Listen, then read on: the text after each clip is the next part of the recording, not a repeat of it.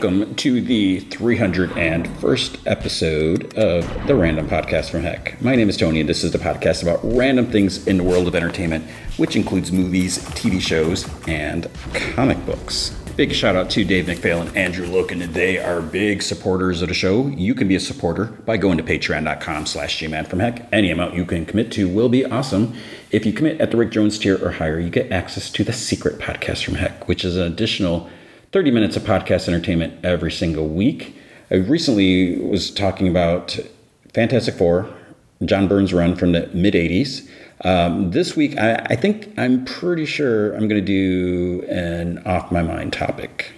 Uh, something that that's I may I'm, I'm, sure I've complained or not necessarily complained I've talked about before so we'll do that so some, I sometimes talk about random topics sometimes uh, semi recent movies and lots of times comic book stories.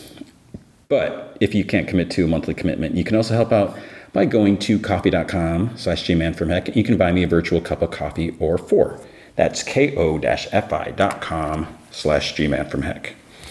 All right, what about the news? This, I, actually, no, before we get to the news, I'm jumping the gun here. Uh, we're going to do feature, big feature, Spider Man across the Spider Verse. I think I'm just trying to get the show started so I can start talking about Spider Man. I'm going to tell you right now, I I love this movie so much. So I um, I, I, feel like that's basically what I'm just going to be saying like over and over again. But um, I'll say some other things. So we got across the Spider Verse. Um, two more episodes of American Born Chinese. Two episodes. Uh, two episodes of Silo. Did I do two last week?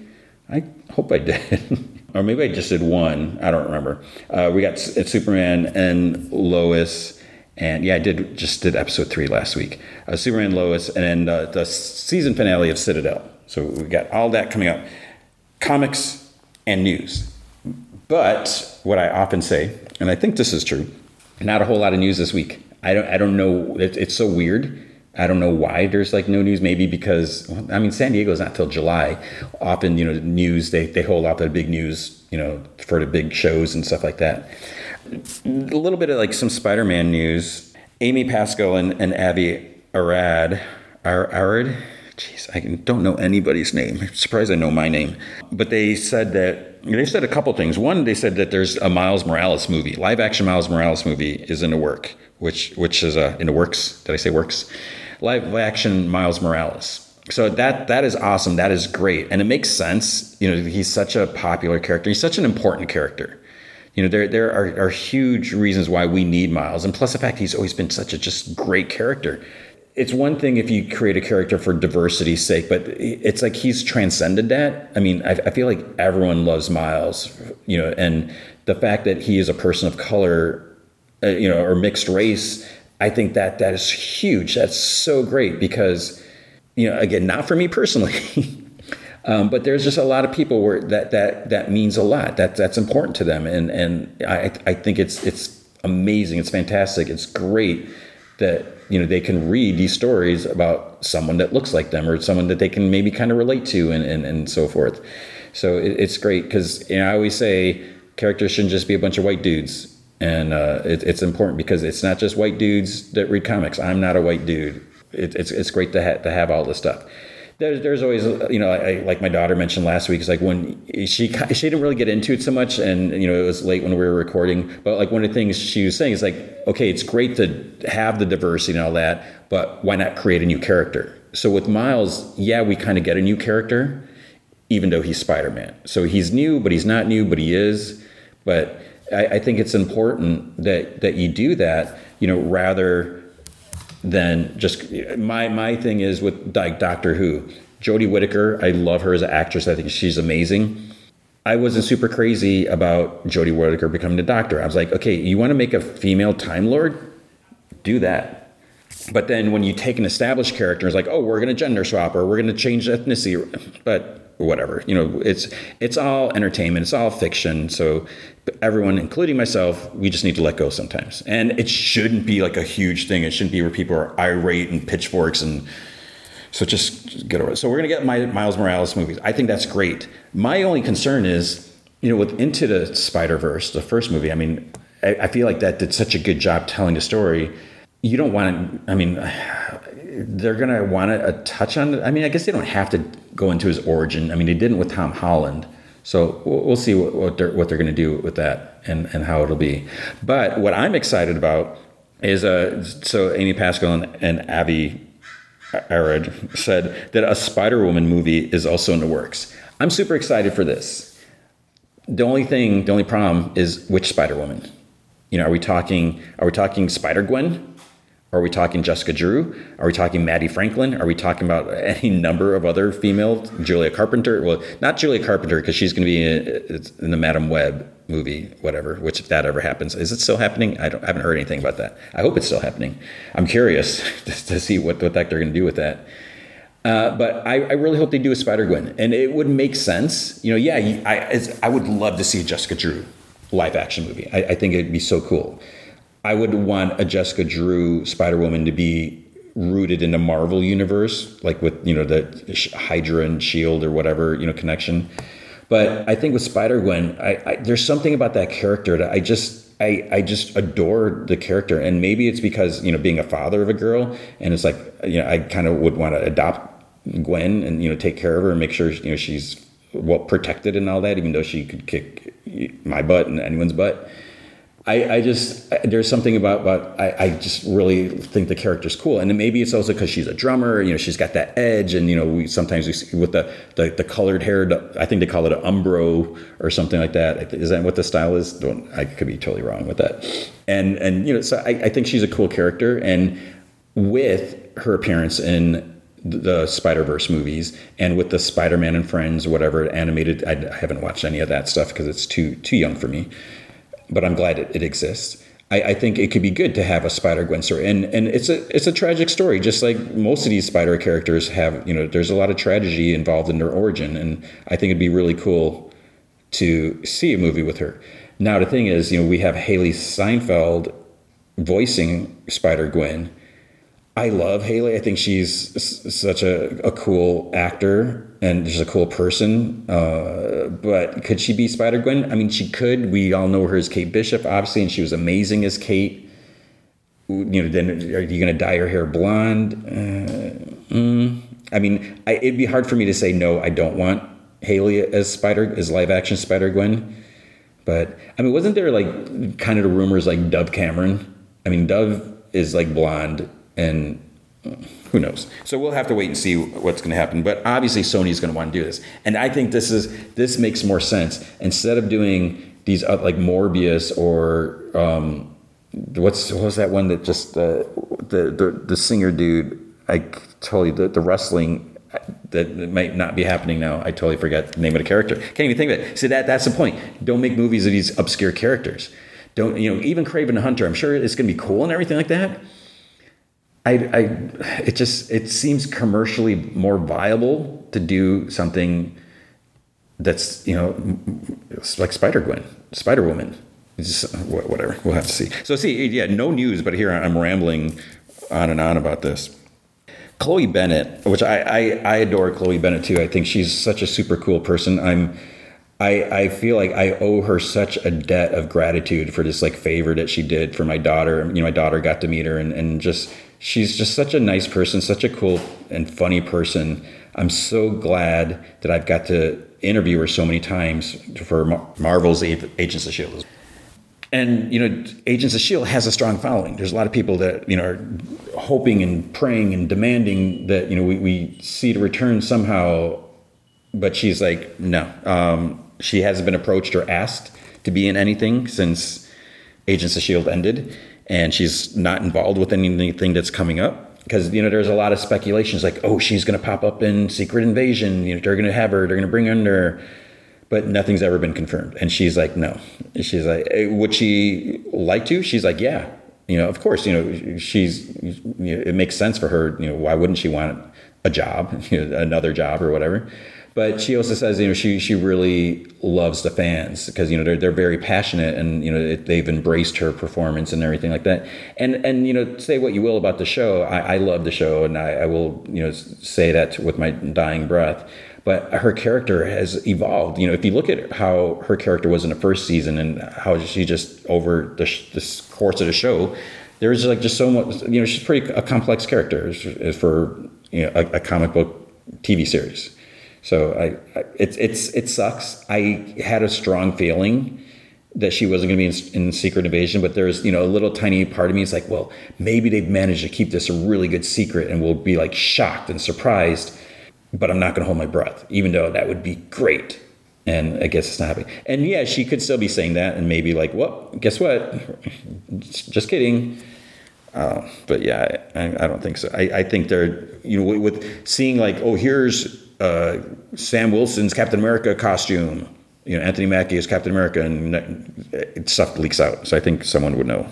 Uh, James Wan talked about Aquaman 2 and about the DCU reset. He's like, yeah, it didn't really affect the movie, didn't really affect Aquaman too much. He said like some adjustments were made along the way, but basically because the the characters, the, the story is like so far unattached, dis, disattached, unattached, whatever.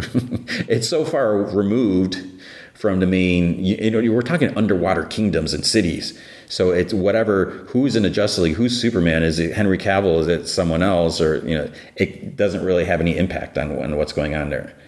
That's good because you know it's not coming out till december 20th i think this year. And you know so we have the flash coming out. We have to see what's going to happen there. And you know there may be some resets or just maybe you know who knows whether flash is going to reset the timeline to for the next phase, or if it's just going to end you know, end of the movie and then we just move on to the next thing and just you know it's totally separate. I don't know, but uh, it, it's good to know that it wasn't compromised and that it could still continue. It's it doesn't matter and a lot of people are angry. There's, you know, I saw people saying, you know, James Gunn shouldn't have been they uh, talking about his 10 year plan and recasting, rebooting because you know that's why no one saw Shazam or Black Adam, and that's a bunch of crap. A lot of people like were boycotting it because they're angry about the Snyderverse. So you're taking it out of that. They've said, you know, Shazam, you know, could return, that you know he there hasn't you know Zachary Levi hasn't been like you know let go. He could be continue to be Shazam if the movie does well at the box office. And the same thing like Shazam or I mean Black Adam did not do well. I mean it did not do well at all. So I don't know. And um, so yeah, like I said, no news. The last bit of news. I don't know how I feel about this. So Elizabeth Olsen, she seems really cool. I, I love, absolutely love her as Wanda. I, I, think she's she's an amazing she's an amazing actress. You know, just in other things that she's done, and I, I think she's great as Scarlet Witch. I mean, just the emotion, everything that she's played. You know, with with the, the stuff that her characters had to deal with, she's, she's been been phenomenal. But she has some advice to new MCU stars. She's like, just sign up for one you know, or she's like, just give them one. It's like that way you have more control over it, more creative control over the next one. I don't know if if I don't know if it works that way. Like, let's say they're gonna. I mean, who haven't they they done so far that we can can have? I mean, let, let well, no, I was gonna say Miles Morales or um, who's a character at Marvel that we haven't seen. Let's say Richard Rider, Nova. Okay, let's say we're gonna do a Nova movie you're gonna sign up, you're gonna audition all these people, and then someone you're like, hey, so and so, do you want to you want to be Rich Richard Rider? Oh, don't don't call him Dick. It's Dick Grayson. You want to be Nova, the human rocket? And you're like, yeah, that'd be great, but I'm only going to sign up for one. It's like, no, you want the job, you're going to sign up for X number of movies and you know possible cameos or whatever. That's just you know and then they're to be like, no, I only want to do one. Then they're like, all right, there's like, you know, 57 other people outside the door waiting, hoping to do it. You might be the best person, but you can't call the shots here. You know, you don't have that, that control. You're auditioning for a job. You're hoping to get that big payday.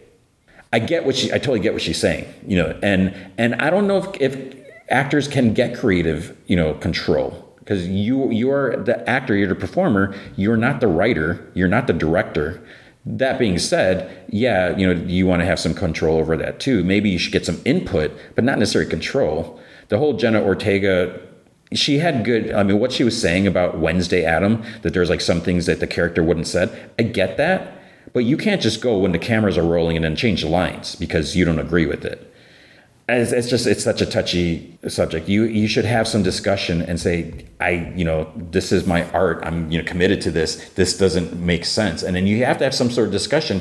Hopefully, everyone's on the same board. And yeah, there's to be some people are to be very protective about the words that they put down, and they're like, wait, you're changing what I. This is my my blood and guts or whatever.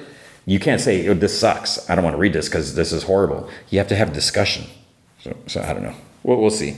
So much up in the air but that's um, all that's up in the air for now because that is the news for the week. At for comic books, did I say that? I'm, I'm, I'm, off today. Uh, at comics, uh, guess what? There's stuff I didn't read, and there wasn't some. There wasn't a whole lot of comics. It seems like I was looking before. I was like, oh, I got to read this because I kind of read some things out of order. I was just like all over the place. Deep Cuts number two came out, and this was, I think, one of the last ones I had to read. Well, uh, that's not true, but I wanted to read this. So this is Kyle Higgins and Joe Clark. The first issue, I forget when it took place, but the second issue, it's all about music, which is kind of kind of really cool. And I'd, I'd love to talk to Kyle about this. Like, what, what was the motive behind this. I mean, this is it's, it's, so neat that he's doing this. I'm so glad that he's able to do this. The fact that we get something that's so different. It's not just superhero or espionage or science fiction. That this is something that there's actual. It's it's a story based comic, which you know we don't always get. I mean, we do get that, but you know what I'm saying. So this takes place in Chicago, 1928. Gail Gelstein has 48 hours to write the biggest jazz hit of all time. There's just one problem. She doesn't know anything about jazz. And we got a rising star artist, Helena Masalis, joins the Deep Cuts team for a whirlwind journey behind the curtains of Broadway. So I'm going to read that. I just didn't read it this week. So my apologies to everyone involved. Because I, I, really like the first one. And, and, each issue is like a, it's a standalone. So I, I think that that's cool. Then we have uh, Local Man number four. This was, um, it almost felt like this could have been the last issue, but I'm I think it said it was to be continued. The premise behind this comic, we have this dude. He was like a, it's kind of like a '90s image superhero. He was on this team. He gets kicked out of the team, and basically what it comes down to, it's not really spoiler, but by this point, is he had an affair with one of his teammates who was married to another teammate person, and this caused a lot of controversy. And basically, I, I think the, the dude in charge might have been like the leader, the, the, the husband of, or the partner, I think it was a husband. He was like the leader of the team. So the dude that cheated with the other one, he gets kicked out of the group and he's just like totally like blacklisted. And they even like put like legal charge against us. Like you cannot operate as as your superhero persona. You can't use a shield because that's what you use. And you know, they, they, had you know PR team, lawyers, and all this stuff. So he goes back home, and he's like a big disgrace in his hometown. Everyone like hates him because of what he did and, and all this stuff like that. But this one dude it was kind of like a, a, one of his enemies, you know, a fight, sparring partner he's in, in an area he ends up getting killed and it's like wait and you know he talks to him before that happens so he's a suspect for a moment but he didn't do it. So there's something bigger going on. And you know he he can't resist the temptation of like what the heck is is going on here even though he's not supposed to be operating legally he's not supposed to be operating doing anything heroic which is just ridiculous. There's huge developments here and uh, it's it's just it, it gets gets nuts so uh, this is this is a really good series. I, I highly recommend this. You know, pick track down one, two, and three. There's a second printing for issue three came out this this past week as well. So I would I would recommend that.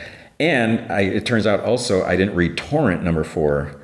I, yeah, I totally forgot about this. Torrent is Marc Guggenheim, and by forgot about it is like uh, a couple hours ago when I was at lunch, eating my lunch. I was like, okay, I got to read these comics before I record. Didn't happen. Uh, so basically, with Torrent, we have a superhero, and her family gets killed, and then, so she wants to go after this villain and everything, and, and she ends up like revealing her identity, and it's just like this big thing, but nothing can be done because the the, the super villain in charge is it's kind of like sort of like a Lex Luthor thing where he has like all these henchmen and lawyers and everything like that. So he's kind of like untouchable, where everyone knows he's a horrible person, but nothing sticks to him because he doesn't do it himself. He's you know too smart for that. So it's just it it I think kind of makes an interesting um, dynamic here, where it's like, okay, how do you stop this guy when you can't do anything?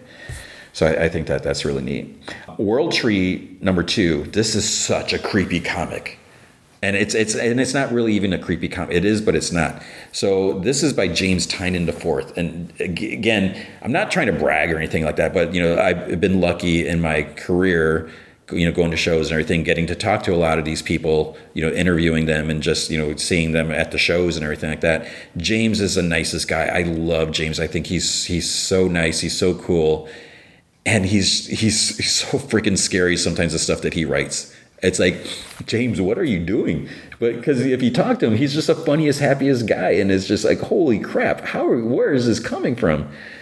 So this is just like a scary book where there's like you know this dark. It's like the whole dark web, underweb, or whatever, and there's like some stuff like if you look at it like it freaks you out it, it kind of you you start to glitch and you die or you're gonna get killed and so there's this this kid was affected and he's committed like all these uh, he basically became like a serial killer. He's killing these people in the neighborhood, and, and part of it, because like when you show people your, your device, your screen with this whatever stuff on there, it kind of like freezes them, and then you know you can kill them or do whatever so we're you know trying to investigate what's going on but then there's this woman involved. It's like how is she tied to this? And she tends to walk around naked for some reason. I guess you know she's beyond wearing the need to wear clothes. I think she does put on clothes in this issue at one point.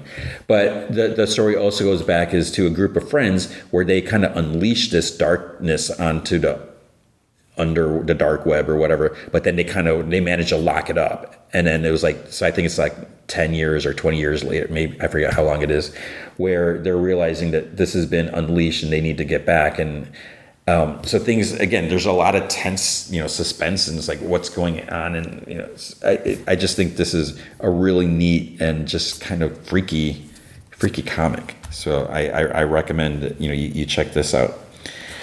At DC, there was not absolutely not a lot at DC. It was this was like there's only I think I think there's only four books that came out. So there's Icon versus Hardware issue three, which I I haven't been I'm not caught up on that, so I'm not reading that. Um, there was a DC Pride issue, but this is I I didn't read this because I, I feel like this is gonna be like one of those 80 page or 100 page books. I, I, I, didn't check it out. And some of these, a lot of time, you know, I, I, think it's great that they do these so often, but a lot of times, and, and I maybe I need to give them another chance, but when I've read them before, I feel like a lot of the stories just don't have a lot of big impact. It's great to see these different characters, and maybe I'm thinking more like uh, there was a Marvel one that was.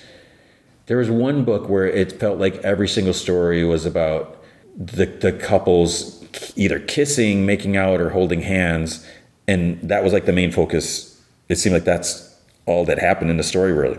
I think about there's one with like Wiccan and Hulkling, where it's like that's all they're doing, and I, I know I commented about this when that issue came out. I think it's great that you can do that because you know, I even like five years ago or ten years ago, you wouldn't have that. But my thing is, when you have like if, okay we have i guess we can say spider-man and black cat we don't like just constantly see them smooching and, and stuff like that. They're they're doing other things. They're going on adventures and getting into trouble or trying to fight crime and, and stuff like that. You may have an occasional this but i feel like it's more prominent when the characters are gay. And part of it is because you weren't allowed to do that before. And so now that you can so you know take advantage of that. I don't know. But to me, it just becomes like where that's the focus. I don't know if that makes any sense. I mean, I have nothing. I, I think it's great, but I want more substance to the story versus okay, we can draw, we can do a story where these these two dudes or these two women or whatever are kissing in a booth. I don't know. So I could be totally wrong. I'm sure there's a lot more to it. I just didn't get around. I mean, I didn't read everything, but I should have checked that out just to see what was in here. Detective Comics 1072. I just I haven't this this story arc. I haven't been able to get into it with this weird history of Gotham and this group, these people with the mask. I don't know. There's something that it's just not clicking for me, and I really don't understand what it is because I I absolutely love Batman, but there's just something about it. I don't know.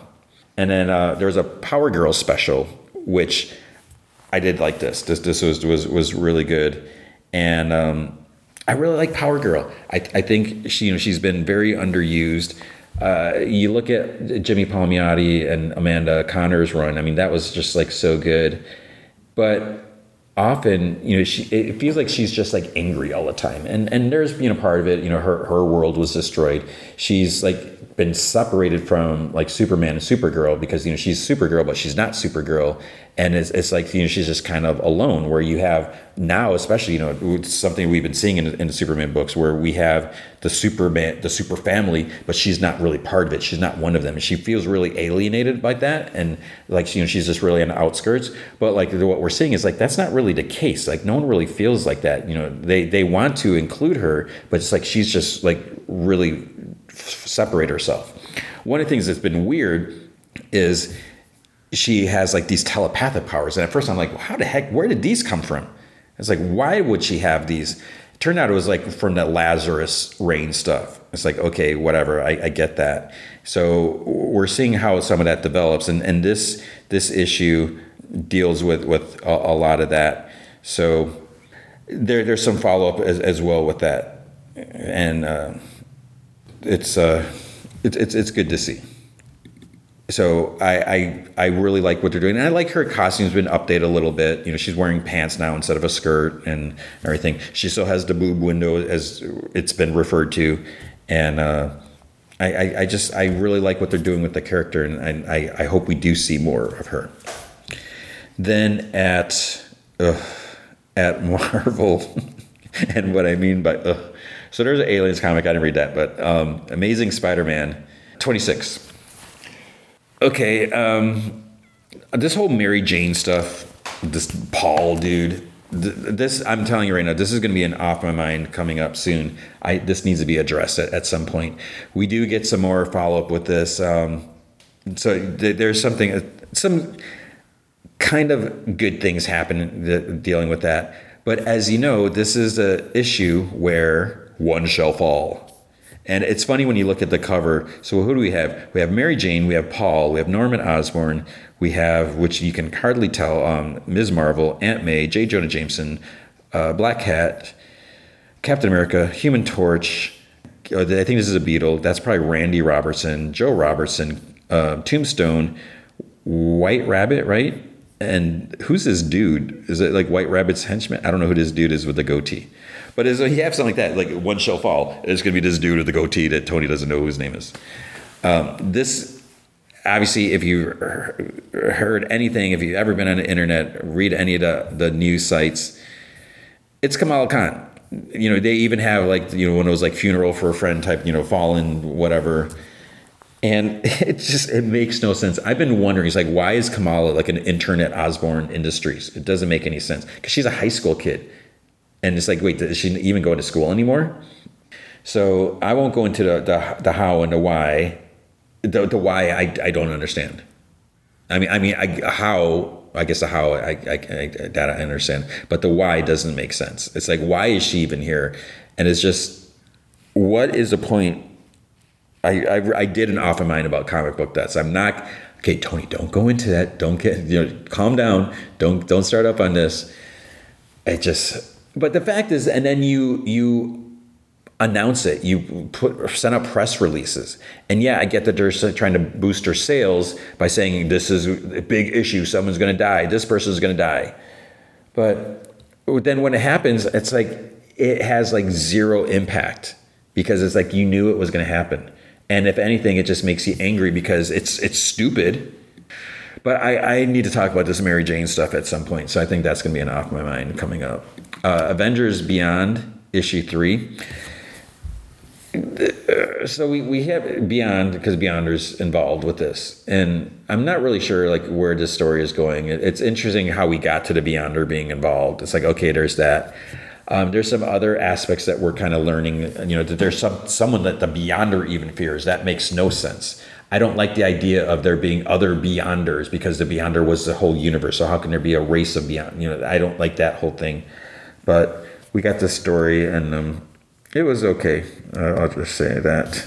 Uh, there's a Captain Britain, Betsy Braddock. I, am not reading that. Um, Captain America: Symbol of Truth. This is. It's weird. So I didn't realize this. So this was written by Tochi Oni, Onyebuchi. Is is has that been the writer recently? I, I don't even know because um, I thought it was Jackson Lan, Lanning. Lanning. Shoot, I don't even know. But this is continuing the story. I'm I'm Cold War Part Four. It feels like it's been more than four issues. This is just it, I'm I'm kind of over the story already. So we have Bucky Barnes, Winter Soldier. He's posing as like he's evil and part of this this evil organization and it's it's it gets hard to see like is he really evil or is he just trying to infiltrate and do like bad things to get to the bottom to you know to get access to everything? That's what he's claiming but it it doesn't feel like it feels like he is evil almost. And then we have Ian Captain America's son from Dimension Z uh, that was back in I think Rick Remender's run. And there he's been kidnapped. You know, Bucky's kidnapped him, and there's more Dimension Z stuff, which I wasn't super crazy about Dimension Z. I love Rick Remender, but I didn't love that that stuff. And so Captain America and Sam Wilson, along with uh, Sharon Carter and Misty, uh, Misty Knight, they're trying to get to the bottom of things. And Captain America's just driven because Ian's his son. He needs to rescue his son. But then, like Sharon and, and, Misty get hurt. There's like a big explosion, and Sam's like, "We got to regroup. We got to take care of him." But Cap's like, "I'm going there. I got to go get my son and everything like that." So then Cap and Steve start fighting, and there's yeah, there's one thing about your allies. You need to look out for your allies, but also like when you're looking at soldiers, you know, yeah, you want to take care of your fallen, but you also need to think about the mission, and and or just the fact that you know this is this is Steve's son and it's not maybe he's not his biological son. That's a whole other thing. But he raised him for a while because time passed differently in Dimension Z. But it was, it was, just a lot of fighting between them two, and I'm not a big fan of superhero fighting superhero. I just think it's just been so overdone. Um, we had a Carnage issue, but Tony doesn't read Carnage. We had Clobbering Time. I don't think I read the f- first two issues. Uh, so this is Steve Skroce. I don't think I read those. Um, I should check those out. There's Deadpool issue seven. I'm I I'm kind of I can't get into this anymore. Um, I've been sticking through it. It's been okay, but just Deadpool with his new girlfriend. What's her name? Valentine Wong. And and then he has his, his Deadpool has his baby, this dog symbiote thing, and then all these evil people. Just it's just too much. I mean, there's one thing for Deadpool to be wacky and over the top, but sometimes it's just it's too much, and it and to me it's and it it's it becomes it's not funny anymore. So I I, I skimmed through it and I'm just like, um, Doctor Strange issue three. This was a cool issue because I, as, I forget what they call it. I don't think it was Amnesty Day or something day, and uh, Doctor Strange and uh, Dormammu have to like have this parlay where they have to talk and go over through some stuff and so it's it's interesting they're they're not fighting but you know obviously there's like the tension between them two and um, and just the fact that for Dormammu to be there he's inhabiting a human host and by inhabiting the host he's going to burn them out but the person was like willingly letting Dormammu inhabit him because like Doctor Strange immediately tries expelling him but he's like you can't expel someone if they're willing to you know be part of it or you know to let him in. Um, but it, there's there's some cool cool dynamics in there. There was an Edge of Spider Verse issue two came out. I didn't read this because it's featuring Spinstress and Sky Spider, and I do not care who, who these characters are. They could be the coolest ones, but it's just not for me. Um, Punisher issue, what issue is this? Twelve I feel like this could be another off my mind thing. This whole series, uh, it's been very interesting. You know, Jason Aaron writes comes up, comes up with some some interesting stuff, and um, he's been delving into like who is Frank Castle, like his his past, like before he went to the war and when he came back. So there's a lot of like heavy issues, a lot of heavy stuff, and we have the fact that Frank joined the Hand and became this agent of the Beast and kind of had these like supernatural abilities, which is crazy. And you know, it's, obviously it's going to be a short lived thing. But then like his wife was resurrected. But then there's just a lot of aspects about like the family dynamic and everything like that. And, and it's like who who is the Punisher now and everything, and like his motives and, and everything it's um it's kind of a weird I, I don't I don't know. I, I feel like it's something I can talk more into where you know I would want to spoil it and just just you know, talk a lot about it. So that may be an upcoming. I mean, let me know if, if that's something you'd want to hear more. I don't want to sit here for like 15, 20 minutes just talking about the Punisher, that has to be separated, I think, because that, that might be too much. Because someone's like, I could care less about the Punisher. I don't want to hear that. So I don't want to, you know, subject that. So, and it gives, it gives people reason to become a patron. You know, you can help support me and get more specific content like that if that's what you want. Um, one thing that I liked about here is Moon Knight has an appearance. There, there are some other characters here, and Moon Knight, I really like his his insight, like what he says, and, and how Jason Aaron wrote him. So I, thought that was really cool. So um, look forward to that at, at, some point. I'll probably talk about that. Um, Silver Surfer Ghostlight issue four. I, I stopped reading that. I'm not reading the 2099 stuff because I, am issue five already. Holy cow! I did uh, read Star Wars Doctor Aphra 32 because Luke Skywalker is in there, and she finds this holocron with uh, a couple Jedi that we know from like the Clone Wars, which was cool and weird to see. So she basically kind of convinces Luke to go with her because she needs a Jedi, like a pure heart, to access this secret like temple place. It's not really a temple; it's like some whatever thing. And you know for him to go because you know there could be some stuff that he's interested in so they, they kind of have to help each other.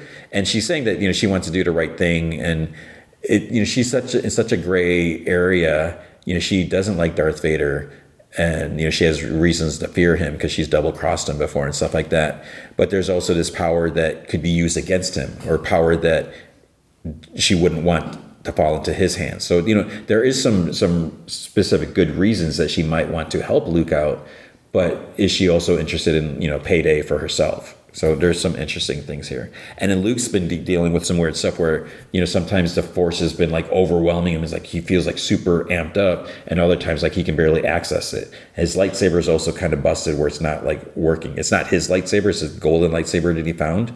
So, you know, he's dealing with that stuff as well. There is Star Wars Sana Star Wars Starros issue four. I didn't read this one. Um, I, I think I, I don't remember if I read the third issue or not. So uh, that came out. Then there was a Venom, which I, I Lethal Protector, but X Men or X twenty three Deadly Regenesis issue three came out. I don't like this. Um, this uh, what's what's her name? Kimura I don't like her character, and I don't know if it's just because she's so mean and cruel to Laura, but also I just I feel like she's like too powerful of an evil person. Where you know she's doing all this bad thing. Where I feel like she like ex you know Laura could take her out, but she's being kidnapped again. And one of the things I'm not super crazy about is that this is like a flashback story. And, you know, so this stuff is happening. It's like, wait, we never heard anything about this or any indication. So is there going to be any massive repercussions from this or not? So there's there's always like that that issue, but it's um it's it's an interesting story. I just don't like the hardship that Laura has to go through, which again, I say this all the time. You need that, otherwise it's going to be a boring story. There's nothing to tell. So it's it's yes, I am I'm enjoying it, even though it's not the happiest story for her. So it's hard to say I'm enjoying it because I don't want to read that, but you know what I'm saying and hopefully you know everything that I've been saying because that's all I'm going to say about comics because that is comic books for the week. I need a better outro for comics. No more comic talk this week. All right, and then with Citadel, season one, episode six, Secrets in the Night Need Early Rains. I don't really understand that title. This is a season finale, so short, sweet, and to the point, I guess. Uh, it starts off Serbia 30 years ago. There's like this, it almost looks like a war hospital or something like that. There's this uh, young kid sitting off to the side, closed captioning, or no, um, since it's Amazon, if you, you know, the the X-ray whatever thing, it, it shows you who the characters are if you want to cheat, and it's young Mason. And you can see you know there's there's a bunch of chaos going on you know something happened and he's a little banged up. Then it, it goes to oregon six months later he's like lying in bed because we know he, he's living with his grandma after whatever happened. So grandma opens the curtains like to get him out of bed, and she's like, "Well, you know, you're living at your grandmother's house. You know, you're not sleeping past noon." And she's like, "Your father used to sleep until two, and because he was nocturnal." And then young Mason, he's like, "I miss him." She's like, "I do too, every day." And then he's like, "Is my mom coming back soon?" And his grandma's like, "She's been traveling, last I heard." So then later he's watching TV as a kid and it's like it's almost like a Twilight Zone episode or something. I don't know what it is, but this guy's it's not Twilight Zone. this guy's like getting plastic surgery, and then there's like a, a scene flashback of him telling Nadia how he became a spy. You know, his dad died and his mom left, like he didn't exist. And he's like, Citadel gave me an identity. Not existing was an asset. And she's like, they saw me. So, because like in this this movie, this guy got this plastic surgery, and he's like, you look different. So I don't know if he was like a spy getting plastic surgery or something like that. But then, you know, so in the flashback, he's or the flashback, flashback, whatever. So he's like, you know, Citadel gave me identity. Not existing was an asset. They saw me. I met you, and I knew who I was. And then there's a close up of a ring that she left on a table before she left. And then Mason's like flicking his lighter, and then he like punches a mirror. Then it cuts to Morocco, present day. SUVs are driving down the road. Mason, Nadia, and Carter are in the back of one. Dahlia's voice says that they're being transported to a hangar outside of, of Fez. They'll be debriefed on a mission under their watch. If they try anything clever, they'll have no choice but to kill the girl, their daughter. And Kyle's like, We need to see the girl. And Dahlia's like, You're in no position to make demands. And he's like, Well, we need to know if you know if we're going to even consider what you're asking. So then Dahlia's like, you have you are, or I'll assure you that she's safe. This dude holds up a phone, and there's like a video. It's either video or a live feed of a little girl, and Nadia's like, so they arrive at the hangar. They enter this room. There's one of the like they have. Everyone has these fancy computers that are like see-through screens. You get like zero privacy, so you you know anyone on the other side can see what you're looking at. It's just it's backwards it seems like it'd be a little distracting because if you're trying to look at something, I mean, forget trying to watch a movie because you can see straight through, unless there's some, I don't know, whatever. So there's a computer nerd. Dahlia says that um, their stealth plane will fly them over the Pacific. Her man, Davik, will accompany them and they'll hack into the submarine. They'll have it breach to the surface. Kyle and Davik will make an airborne jump, get inside, retrieve the five nuclear cores from the dead hand missiles, and then bring them to Christoph in Valencia for the exchange. So I'm assuming they know who Christoph is. I don't even know who she is. That just you know we've seen her, but Nadia's like, she's my daughter. She's like, I'm running this op. I make the jump. And Dahlia's like, that's not possible. Then she's like, he is not equipped. Dahlia's like, Agent Spence, would you like to acquaint your colleague with reality? So Spence is like, it has to be Mason. It was his red cell mission. And Nadia's like, when was this, or when was it his his red cell mission? And he's like, when you were gone. It's Mason's credentials. He made the jump, installed his biolock against orders. He's the only one that can access the sub. And and Kyle's like, you want to tell me what a red cell mission is? Nadia just like scoffs and like curses because she's like, my my daughter's life is hanging in, in the balance of this dude who doesn't know anything. So there's a flashback to Red Cell mission eight years ago. Grace is giving a, a briefing, whatever. It says Operation Bright Wall has been Red Cell authorized. So their target is Russia's Dead Hand sub. They're going to install their own backdoor security lock in case the Russians ever launch their own nuclear weapons on at a so- so- sovereign target. It'll allow any Citadel agent access, which seems kind of risky, like any Citadel agent. So she, she kind of scolds Mason because he seems to be distracted and then he's like, if you think someone would be better for the job, he's like, I'm happy to sit this out. He's like, maybe you should call Nadia, bring her back in. He's like, really? You should call her. I don't have that option at my disposal, but I imagine you do. So he's clearly just thinking about Nadia. You know, she's gone, and he knows, you know, they got to know where she's at but you know they're not saying anything. So then after the briefing he tells grace that if he does this he wants something in return. And she's like i'm sorry. She's like you must have us confused with being in you know some sort of negotiation. He's like there's no op without me. And grace is like nadia's gone. Deal with it. He's like you know where she is. Grace is like she's in berlin. He's like she's not in berlin. And again she's like she's in berlin. Where is she grace? So then it cuts to morocco present day.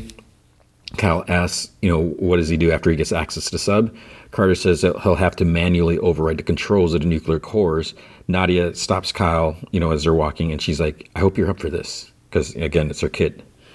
So they get on a plane. So then it cuts back to the Red Cell mission eight years ago.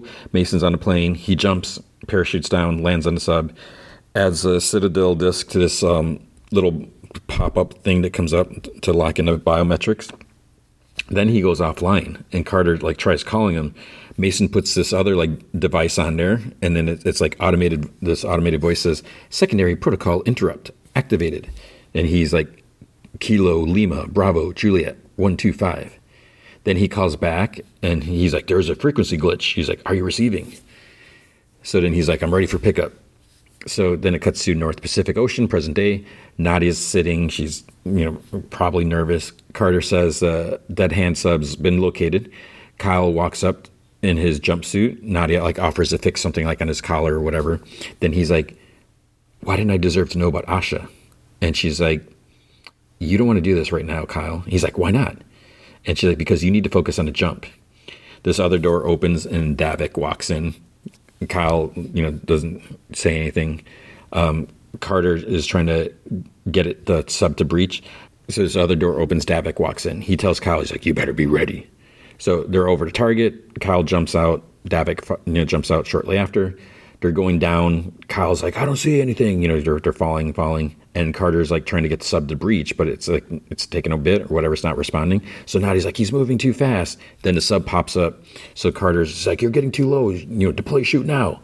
So he lands kind of hard, but he, he still gets on there because you know he, he told him how like how to straighten up and everything like that. But you know he he bangs into the, like the top part of the sub and the, then the tether line is shot out. It was almost like it was automatic or something like that. But you know he still he bangs on the top and he like falls into the water. Davik lands on top and he then he like looks at him. He gives his hand to pull Kyle up because he you know he has to help him. The access panel's open. Carter uh, tells him to put his thumb on the reader. It identifies him. The hatch opens. Then Davik's like, "That's all I need you for." He like picks up his chute and like kind of throws in air. So then like the wind kind of pulls it and pulls Kyle back, but his tether is still hooked on, so he doesn't really go that far. Then Davik takes out his knife, cuts the tether. Mason flies back, but hits like the the back fin of the sub, and his chute kind of gets gets hooked. And then Kyle's, you know, he banged his head and he's just like hanging there. So Nadia's like, "I'm heading down there." Then uh, this dude comes up to her on, on the plane. He's like, stand down. She hits him with like the chute backpack, and then she takes his gun. She shoots him, and then there's like like three other. She, she shoots all three of them. And Carter's like sitting at the computer console. And he's like, you know that was a pilot, right?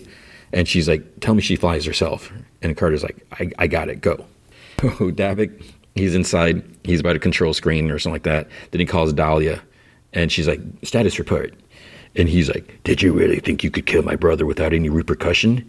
He's like, You listen closely. The five dead hand missiles are locked on the Manticore family compounds Mexico City, Florence, Marseille, Beijing, and Berlin. And she's like, what, uh, what are you doing? He says that he wants a seat at the table. He's like, Do that. I give you your warheads. If not, if not, you're going to watch Manticore burn. So Kyle's still knocked out, still hanging. Carter was like calling him, like, Carter, wake up. Or he's like, Mason, wake up, wake up.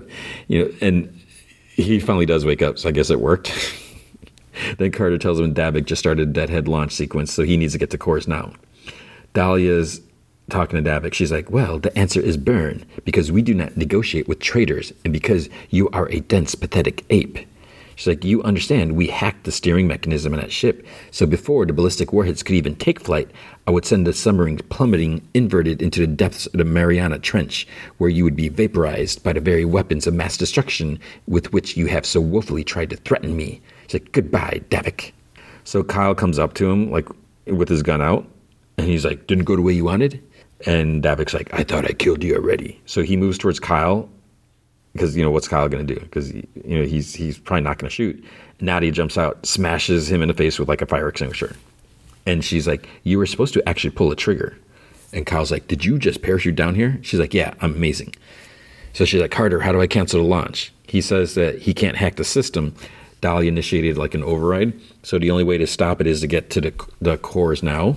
He's like, make sure you grab the temperature regulator because it's all it has to be like this precise temperature.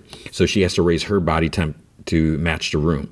So 106 degrees, the system will detect her heat signature and it'll lock down the warheads. So her temperature starts going up. She's in. She has four minutes to launch. So each missile should be act- deactivated once she removes a core. So remove all five before um, anything launches and the crisis is, is averted. If she doesn't boil alive beforehand because again her temperature is now like at 106. So she opens the panel, she moves a part, one down. Davik wakes up. They didn't like tie him or anything like that. Kyle's like, he's like, don't move. Davik stands up and he says that he imagined his life was too soft. He charges at him. Kyle like tries shooting, but he, he I think he might have shot him in the hand as as Davik's like going for his gun, but he like knocks it out out of Kyle's hand, but uh, obviously his hand's like been injured. Davik like punches punches and flips Kyle over. Then he like swings a hammer down. I don't know where he got the hammer from. Like Kyle, Kyle manages to move out of the way. He gets flung into like some c- computer screen. So Kyle's not doing so well. Nadia hears like crash. She's like, "What was that?" And Carter's like, "Just focus on you know." And he's like, "Don't worry about it." He's so at this point she has four down. She has less than ninety seconds left. And then he's like, "Your heart is getting closer to 350 BPM." He's like, "You have to finish this before you black out." Kyle gets up, dodges a punch. He gets hit with the next punch. He gets headbutted. He gets he's then he uh, Davik's like choking him. So he the Carter's like, like you have to fight back, but you know, he's getting choked. Nadia's unscrewing the panel and then she starts to falter. So then this alarm goes off. She's like, "What was that?" So Carter's like, "It's the final launch countdown. You have 20 seconds." So Carter's amazing how he's talking to both of them because I'm assuming he's talking to, to Kyle and Nadia on two different channels. So he must be switching back and forth, which again, not impossible, but so Carter tells um, Kyle, he's like, backstop erases your memories, but it doesn't erase your skills. And then he's like, 10 seconds, Nadia, on a different channel. So she gets the panel open, five seconds. She pulls out the, the part and then she falls, launch disabled. So she did it. Then Carter's like, Kyle, listen to me. You are still Mason Kane. So he's like starting to black out from being choked. He's like, get up now, fight back. Kyle opens his eyes and he's like, Rah! he stabs Davik in the leg or something like that. Punches, um, punches him, deflects other punches, punches, stabs, then stabs him in the chest with a knife. And Carter's like, you have to get to Nadia. She's she's coding. So Nadia crawls out of the missile room and Carter tells him, he's like, you have a vial of adrenaline in your suit. He's like, jab, jab her now or her, or her heart stops. So he does that. It's starting to work. Heart rate's back to normal. And then, then Carter's like, Kyle, I have Russian bombers 60 miles out, fast approaching. They they head up top, a rope comes out, and Kyle wraps it around them, and they get away. So I guess Davik stayed on the sub. Um, at Citadel U.S. headquarters eight years ago, Mason walks in. Grace goes to intercept him, and she's like, "What the hell did you do out there?" He's like, "Completed res- red cell mission." She's like, "You went dark on us." Kyle says, "Dead hand is locked down." She's like, "Then why doesn't Citadel have operational control of the missiles?" And he's like, "Because I do. I use a secondary protocol interrupt. Only I can unlock it. I'll give it to you right now if you tell me where she is." Grace pauses and she sighs. She's like, I told you, she's in Berlin. And she's like, Do you think I'm lying to you? He's like, Yes, I do. She's like, Then we're at an impasse. You need to speak to someone, anyone. I don't care who, but you need help. You have lost her, you understand? He starts walking away. And she's like, If you're not careful, you're going to lose yourself too. So then, 30 miles from Valencia, present day, they're in the plane. They're getting ready to meet with Christoph. They get to Valencia. Carter goes up high. He's like start climbing this like structure thing. Kyle and Nadia are walking to the, the meet point. Dahlia picks him up on a monitor, tells Christoph that they're coming from like the south entrance or something like that. They have the cores with them. They have like a little bag with them, and she says that she hopes that this pleases the family. And Christoph's like, "Your associate Davik nearly threatened our entire mission. Let's get the cores and see how pleased they are with you." So Carter sets up a sniper rifle. Christoph, so it's like, I hope this goes well. Hope you know what you're doing, Carter. Christoph and two goons come out to meet them. Nadia's like, Where's my girl? Then you hear this car approach. This dude, like up above on this other, like, like over, over landing up top. He carries her out and he pulls pulls a hood off her head. And Christoph's like, Now to cores. So Carter's like, I got the shot. So is he going to shoot Christoph? The goon with Asha's like holding a gun to her head. So it's like, okay, what are you going to do here? Kyle steps forward with the case with, with the cores, and Dahlia stupidly is like, Do not hand over that child until you verified the. If anything goes awry, drop her. It's like, okay, really, Dahlia, you need whatever. So dude scans the core. Then in Spanish, he's like, They've been encrypted. He's like, They've done something to them. Christoph says, I knew you would try to be clever. Then it's like, Once Mason Kane, always Mason Kane. So there's a flashback of him putting in the interrupt, and Christoph's like, unlock the weapons or she dies. And he's like, I don't know how, but I'll find a way. And she's like, You think I'm bluffing? I will kill her. And he's like, Mason's Kane, Mason Kane's in here somewhere. He's like, Do what you want to get him out of me. Just let the girl go. And Nadia whispers, She's like, Carter, take it. So Carter shoots the dude with the gun, with holding Asha. Asha screams. Uh, She's falling now because the dude was hang- was holding her over like the ledge. Kyle runs and he perfectly catches Asha. Nadia shoots the goons. Uh, the, the cores drop. Kristoff gets away, but they have the cores. They have Asha. So Kyle's like holding Asha. He sets her down. She looks at Nadia as she like walks up to her. She's like, "Hi," and she like Nadia says that, and she hugs her and she cries. She's like, "I'm so sorry. I'm so sorry." And she looks at Kyle. She's like, "Thank you." So then it cuts to London eight years ago. Orlick is with uh, Mason, and he's like, "Well, the things we do for family, right?"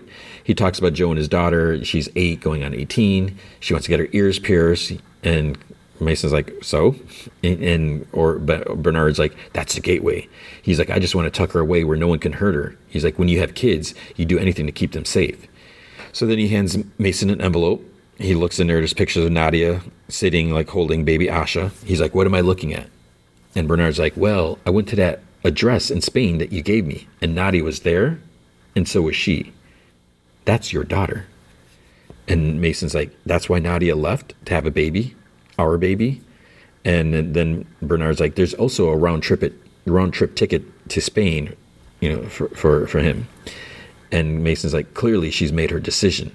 And Bernard's like, What? You were so desperate to find her, and now you're not going to go?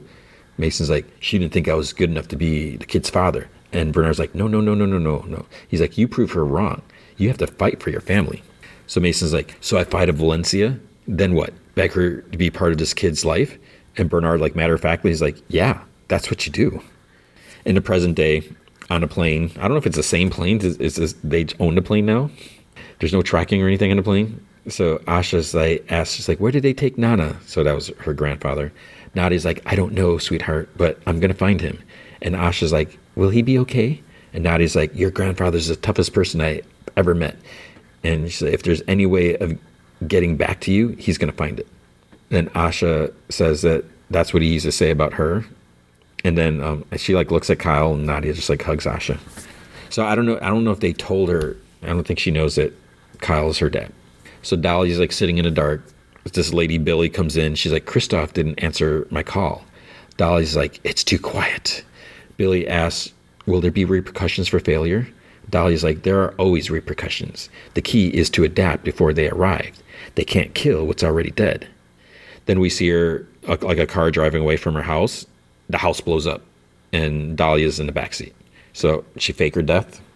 Like that's gonna be good enough. They're gonna trick her. They have a body. I don't know. At Citadel U.S. headquarters, they land. So the place is trashed. So there's definitely like a firefight there. Asha asks, "Where where are they?" And Nadia's like, "This used to be our home."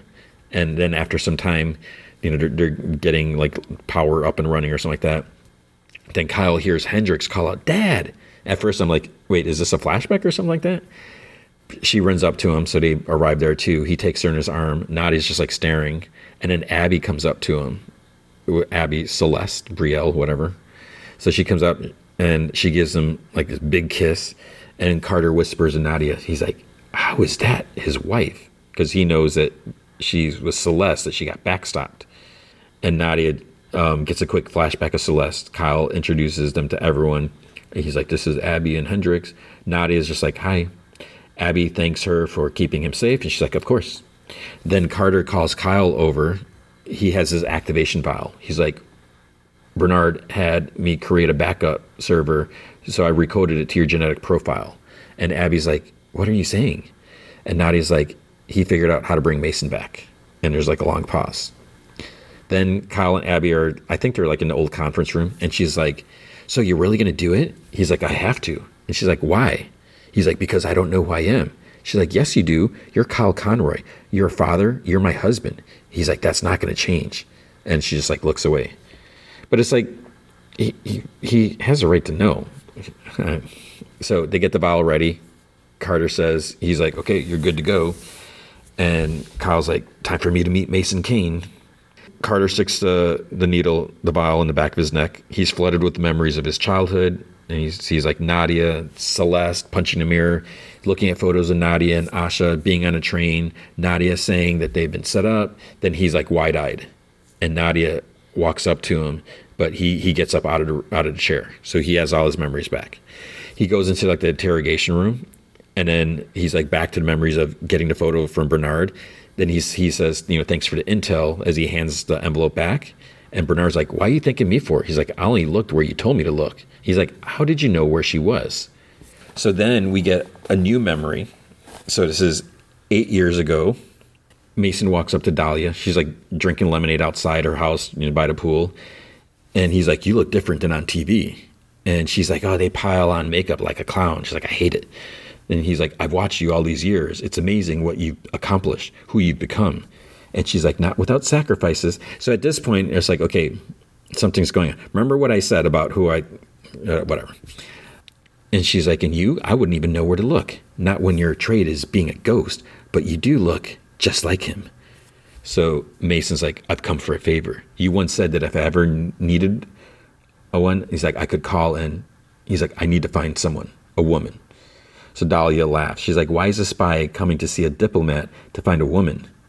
And she's like, Isn't this the kind of thing the diplomat hires a spy to do?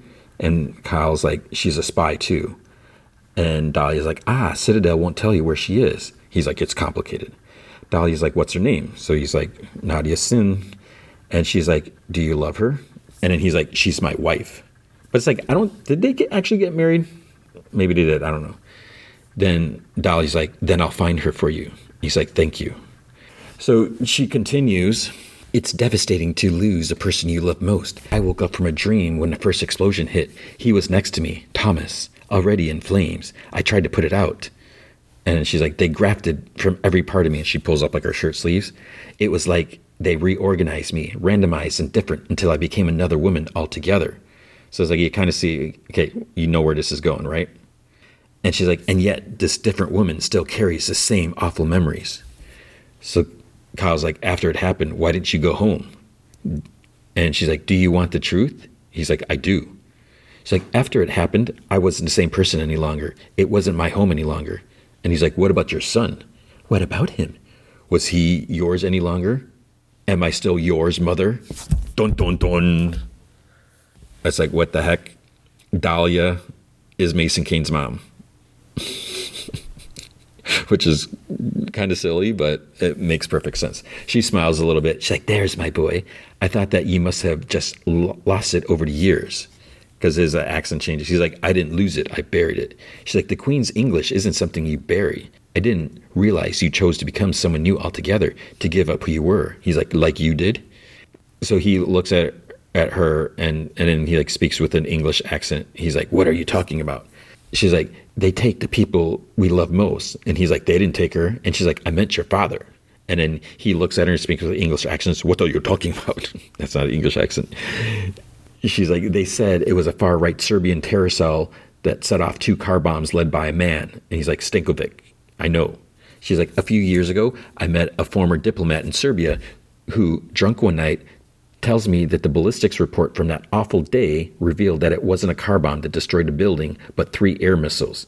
Stankovic uh, didn't have the resources for drone strikes. So I looked deeper, and there was a communique between Citadel and NATO stating Citadel's intent to launch airstrikes on a Serbian terror cell. But the thing is, they had the wrong coordinates. So instead of decimating a terrorist compound, they killed 157 men, women, children, and infants, all of them UN workers and their families. And Kyle's like, they wouldn't. And she's like, Well, then how do you explain the documents, the missives, and the confessions that Citadel blackmailed NATO, the CIA, the UN, all to cover up the bombings? They knew, Mason, everyone knew. Yet the world left an unchecked, amoral, murderous spy agency get away with taking the man I loved for me to watch as he lay burning to death with you in the other room. But you can stop it, Mason. You have access to Citadel's secret. Use it to bring Citadel into the light and finally hold them accountable for what they've done. Give me Citadel's secrets, and I'll bring it to the High Court in the UK and open an investigation into the crime and misdemeanors of Citadel writ large. So she's like, We can finally get justice for your father, for you. And how many more times are they going to get away with taking the people we love before we do something? Then later, Dahlia is like, I've transferred the list. All Citadel agents, real identities, whereabouts, take them out. So Mason gave her access or something like that. I can't imagine that he knew to full extent. I I don't know. so then we see numerous scenes of agents getting killed all over the place. Then we see the train. Then Bernard telling Kyle that you know they were betrayed by one of their own, and after you know more closer to the present, then a man over the phone asked Dahlia where she got the info, and she's like Mason Kane. So everyone or someone, other people other than Dahlia know that Mason Kane ratted him out. So then, and he must know all this too obviously if he gave her the, the, information so he's standing in an interrogation room and we see nadia walk in but then it's like oh no no she's actually on the other side of the the, the one-way mirror abby actually walks in behind kyle or mason and she's like do you remember and he turns he walks towards her and he's like i don't know he gives her a hug as nadia watches like from behind him now and then she just like turns around and mason looks up and we just see like kind of like a dark stare and that's the end so, called it. This is kind of what um, this is what I figured would be perfect. Not necessarily perfect, but the fact that Mason, who's like the super agent, he was actually the mole, but Kyle, you know, Kyle's doing the right thing, doing everything that he can, and then now he has to realize that he was the big jerk that caused the downfall of everything. And it's like, well, what's he going to do with this information now? He knows he did something bad, but he, the the genie's out of the bottle or whatever, so he can't do anything about it. So it's just it's uh it's kind of crazy, and uh like when Nadia finds out, when anyone finds out, it's like he's screwed. So uh, it's it's it's pretty bad. Bad news bears. Um, so we are getting a second season. Thank goodness. Other that would be that would suck if that was the end. The only question is when because after they started showing like scenes, I was like, oh wait, they announced it, you know, already we got scenes from season two, but then it's like, wait, who are these people? Who's this lady? Who's this other dude? And what's going on? I was, then I was like, no, they're not going to do a season two with completely different characters and just ignore this. But then it's like Citadel Diana, the Spyverse expands in 2024. So I'm like, what the heck does this mean? So does this mean? So we're getting this the Citadel Diana 2024. Does this mean we're not going to get Citadel season two in 2024? I mean, maybe it'll be late 2024. Maybe but is it going to be 2025? How long did these shows make or take to make?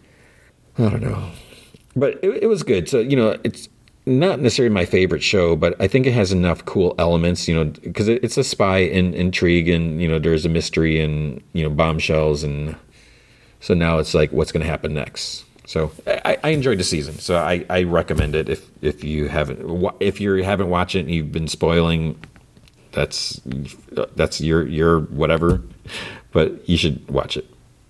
All right, with uh, Superman and Lois episode season three episode ten. the collision course. I, I, can never. I always want to say the episode before the season. Collision course. So Lois goes through her last round of chemo uh, she talks about you know cancer being the fight of her life, and you know we see her in, in, her chair, and Clark's like, "You did it," and she's like, "We did it."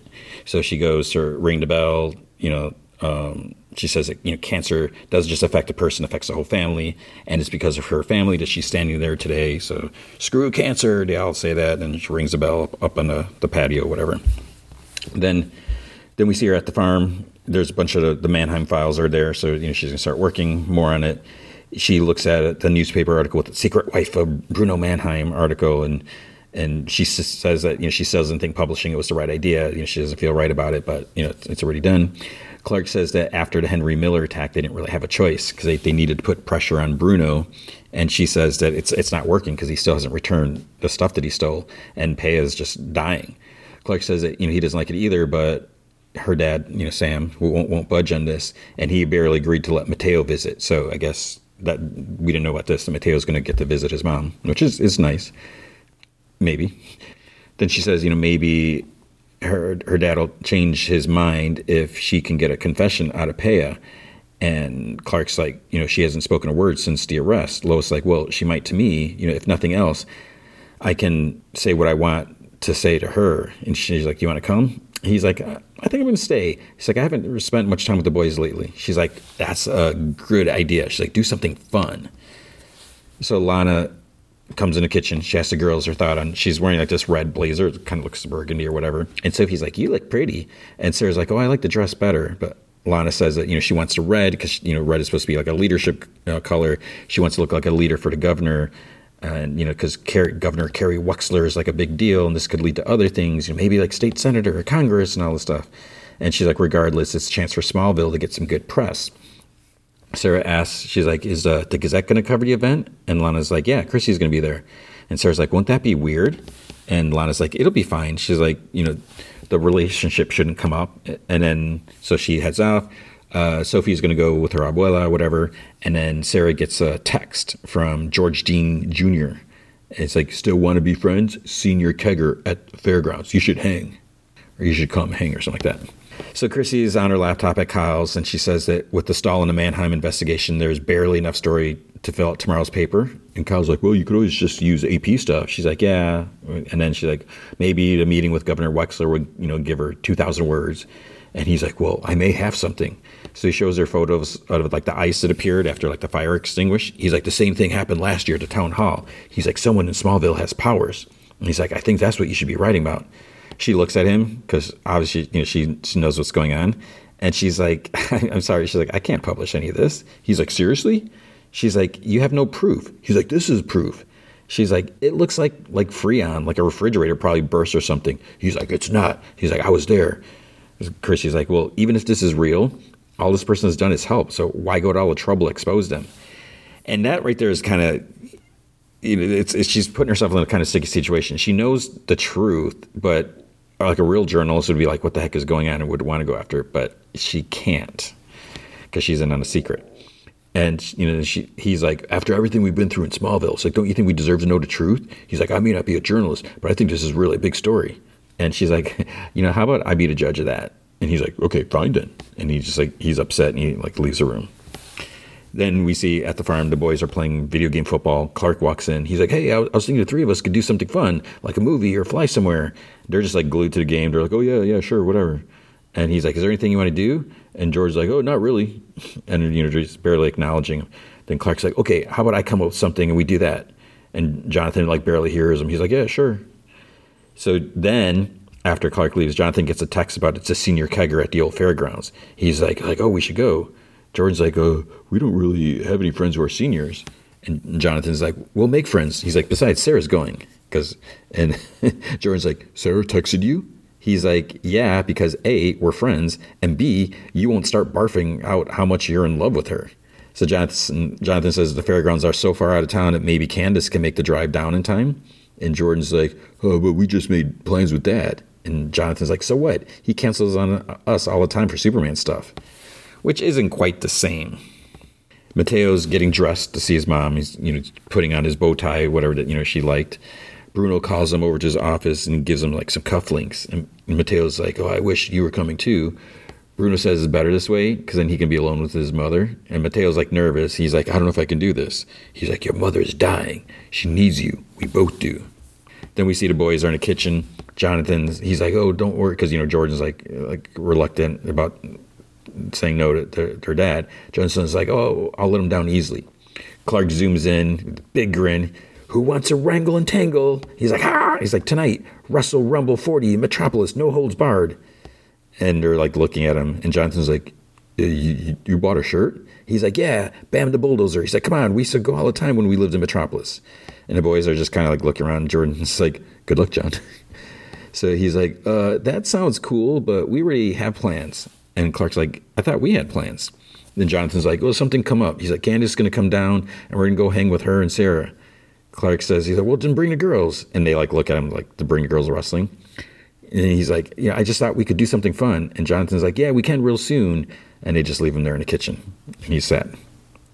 Sam tells Lois at the DOD that he doesn't think that she's going to get the results she wants with Peia.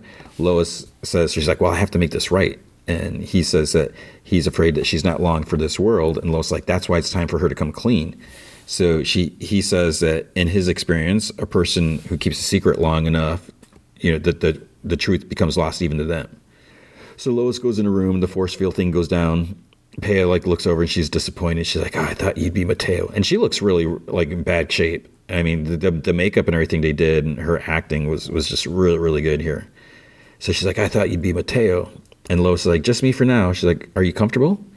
And Peia's like, as much as I can be. She's like, the doctor's here. Have some really good painkiller. And Lois like smiles at that. And she's like, you all done with chemo? And Lois is like, yeah, I rang the bell and everything. She's like, my mas- mas- mastectomy is in two two days or something like that. Peia's like, are you feeling nervous? Lois is like, I was a mess. I feel better now, still. And Peia's like, yeah, it's hard to put in words. Lois says, she's like, I miss having you there to talk to. And Peia's like, guess cancer does make strange bedfellows. Lois says, which is why I wanted to give you the opportunity to set the record straight. She takes her phone out. Peia sighs. Lois is like, just just hear me out. Things are gonna get written about you no matter what. This is your one chance to tell your side of the story. And Peia's like, what's that story? Superpowered monster who's been running wild in Hobbs Bay? Lois like, is that really how you see yourself? Because the woman I know is a lot more complicated than that. She's a devoted wife, a loving mother, a friend. She's like, let me tell your story, Peia. I promise I'll be fair. She's a big breath and she sighs. She looks at Lois. She's like, okay. And Lois hits the record button. So Lana exits her car and Christy comes out. She's like, Oh, I'm glad you're here. And Lana's like, Yeah, the governor will be here any minute. Christy's like, We need to talk about Kyle. There's a problem. Lana's like, Yeah, and now it's your problem. She's like, I've been supportive of this relationship, but I'm not going to be tech support. Christy's like, No, it's actually about. And she's, Lana's like, She's here. And she walks over to the governor's car. But Christy whispers, like, The secret. So she wants to talk to her about what Kyle is like thinking about with the, with the, the powers. So the governor thanks Lana for having her, and she's like, "Oh, I hope you don't mind. I let the press know." And then she's like, "Oh, I see you have your own." And Lana's like, "Yeah, you know Christy Beppo from the Smallville Gazette." And the governor's like, "The newspaper that disagreed with my school tax bill." And Christy just looks at her like, hmm. So then uh, she asks Lana, she's like, "Walk me through what happened here." So at the kegger, Jordan congratulates Jonathan for being the first person to rip Superman's heart out. And then they were they're walking and there and Candace is there, so they hug. Then they start smooching. Jordan's like, "Oh, I'm gonna go find Sarah." So there's a lot of people sitting around, drinking, talking, smooching. Then he sees Sarah. She's talking to, to George Jr. So he goes up to her and like stands right next to her while she's talking to George Jr. And he's telling her a story. And Jordan like awkwardly keeps interrupting, asking stupid questions that don't really matter. And then George is like immediately annoyed. And Sarah's like, "Hey, why don't you go grab a beer while Junior finishes his story?" And he's just like, "Oh." Clark shows up the DOD. Sam's like, I thought you were hanging with the boys. And Clark says something came up, and he, you know, he finally got some time off. And Sam's like, they're teenage boys. You know, they don't want to hang out with boring old dad, even if he's you know who. He's like, you know, just be glad that they they don't hate you. For most of us, that's considered a win. Clark's like, how's it going in there? And Sam's like, there's a lot of backstory, mostly feeling sorry for herself. He's like, but I think Lois is about to get her on the hook. So he pushes a button, and then they can listen in. So Lois is like, did Boss Moxie ever find out about you and Bruno? She's like, no. Lois says, he must have been suspicious though. Peia's like, hard to say. We weren't dating long before Boss was murdered by Lex Luthor. Lois says, I see. She's like, I listened to Luthor's confession again, and I don't think it was him on the tape. I think it was you. Peia's like, he had a motive. And Lois is like, so did you and Bruno. The way Moxie and his men were murdered, your powers did that. I don't know what you're talking about. Lois says, It's the only thing that makes sense, Peia. You and Bruno killed Moxie to take over Hobbs Bay and used Luthor as your fall guy. Peia's like, Have you ever been alone in a room with Lex Luthor? He has this aura. It's terrifying. Like you're in the presence of the devil himself. To this day, that is the only man in the world who scares me. Lois says, But he didn't kill Moxie or his men. You did. I can tell you about a dozen other crimes that are far worse than he did. And Lois is like, Peia? And Peia's like, don't do this, Lois. Lois says, I helped put a man behind bars for a crime he didn't commit, and the world's better for it. Lex Luthor was a monster before he went to prison. Can you imagine what he's become since? Setting him free would be the biggest mistake of your life. And Lois says, That's not a denial. We're done here. And she's like, Peia, please tell me the truth. Thanks for visiting, Lois. Don't come back. Then at the kegger, Jordan tries getting some beer, but the keg is tapped. So Sarah's like, hands it. She's like, here, take this. He takes it and drinks, and she's like, okay, can you not do the whole sad boy thing? And he's like, that guy Junior, he's a dick. And Sarah's like, his dad was murdered. Cut him some slack. He's still a dick. So Sarah's like, so is this what being friends with you is like? Just getting pissy because I'm talking to another guy? That's not it. Then what is it? Hey, you just looked annoyed that I came in and talked to you. And Sarah's like, You barged in on our conversation while he was telling a story. You shooed me away. And she's like, Oh my God, get over yourself. Stop making me feel weird whenever I'm around. He's like, You know, some, sometimes I wish I never fell in love with you. And she's like, That makes two of us. And she walks away. It's like, Jordan, way to go. So Lana's telling the governor how she's making plans to fix Main Street. You know, they're walking by like all the shops, you know, bought insurance, rural disaster funds, working with the businesses impacted most, all this stuff like that. So the governor is impressed with the little community that she has. And Lana's like, I've been here my whole life for a reason. So the governor says that, well, it's, it's easy when you have good leadership. And she comments, she's like, You're a single mom, right?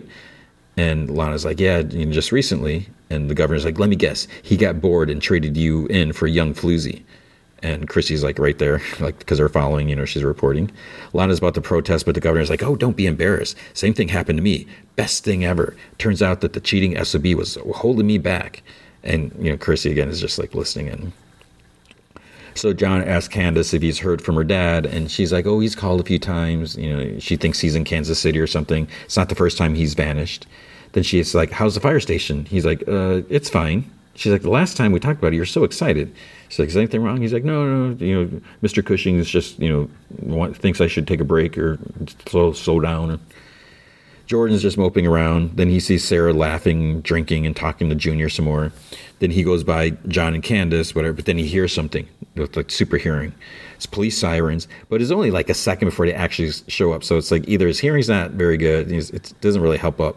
So people start running because the police are there.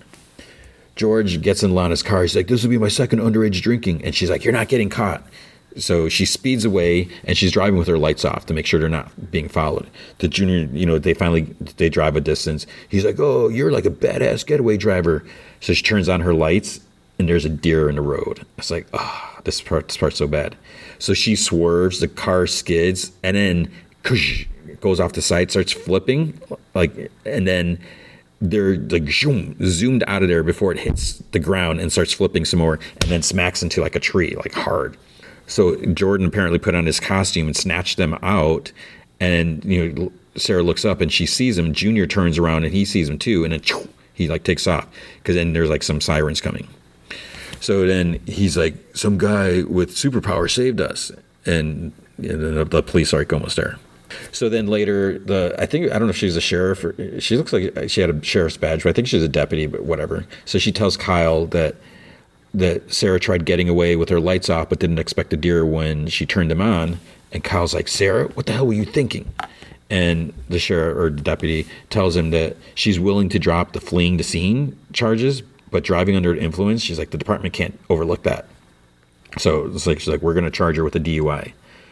And Kyle's like, her mother and I will make sure something like this never happens again. And then the officer, she's like, you know, they were lucky no one was hurt. People usually don't walk away from something like this. And Junior steps forward. He's like, because somebody saved us. And Sarah's like, Junior. And the, the sheriff's like, like, not this again. And Kyle's like, what's this about? So Junior says that right before they crashed, there was a blur, and then suddenly they're on the side of the road. And then when he looked up, there's some guy standing there. And when the, the sheriff arrived, he, he just vanished. And then Kyle's like, "Did you see any of this, Sarah?" And she's like, "No." And Junior's like, "There's no way you you you know that they could have gotten out, and you know it." And then he, Kyle's like, "Mija, what happened?" And she's like, "I'm sorry." I was like, "I have no idea what he's talking about." And she's like, "I don't, Dad." And then Junior, um, Kyle's like, "Do you think you can describe this somebody to me?" So at the DoD, Lois tells Clark not to let it bother him. You know, teenagers uh, want to be with their friends more than their parents. He's like, "Yeah, but I loved hanging out with my mom when I was their age. And she like tries not smirking. She's like, it's one of the many reasons I love you. So he comments how you know people say it's easier when you know kids get older. She's like, our main job as parents is to put ourselves out of a job, and he's like, yeah. So then she asks if if uh, he thinks Pay is right about Luthor. You know, the world's better off with him in prison if he's innocent. Clark's like, it's not up to, to us to decide, and you know, so she has to admit what's what's going on. You know, Peia has to admit it. So then Sam comes in and says, Mateo Mannheim has arrived. You know, should they send him in? And Lois like, give me a few more minutes with Peia first. So then Clark hears, Dad, where are you? I need to talk to you. And then he zooms off. So at the farm, Clark zooms. He's like, "Is everything all right?" And Jordan's like, "Oh, I really screwed up." He's like, "I think somebody might have seen me over at, at Deacon's Road." And Clark's like, "Okay, slow down." And Jordan's like, Sarah and George Jr., they got in a car wreck and I swooped in to save them, and George might have seen me after. And Clark's like, okay, well, first, was anyone hurt? He's like, no. And I had my goggles on, so I don't think he even saw my face. So Clark's like, okay, okay, you did the right thing. He's like, whatever Junior thinks he saw, we can deal with that later. And then he's like, why do you smell like beer?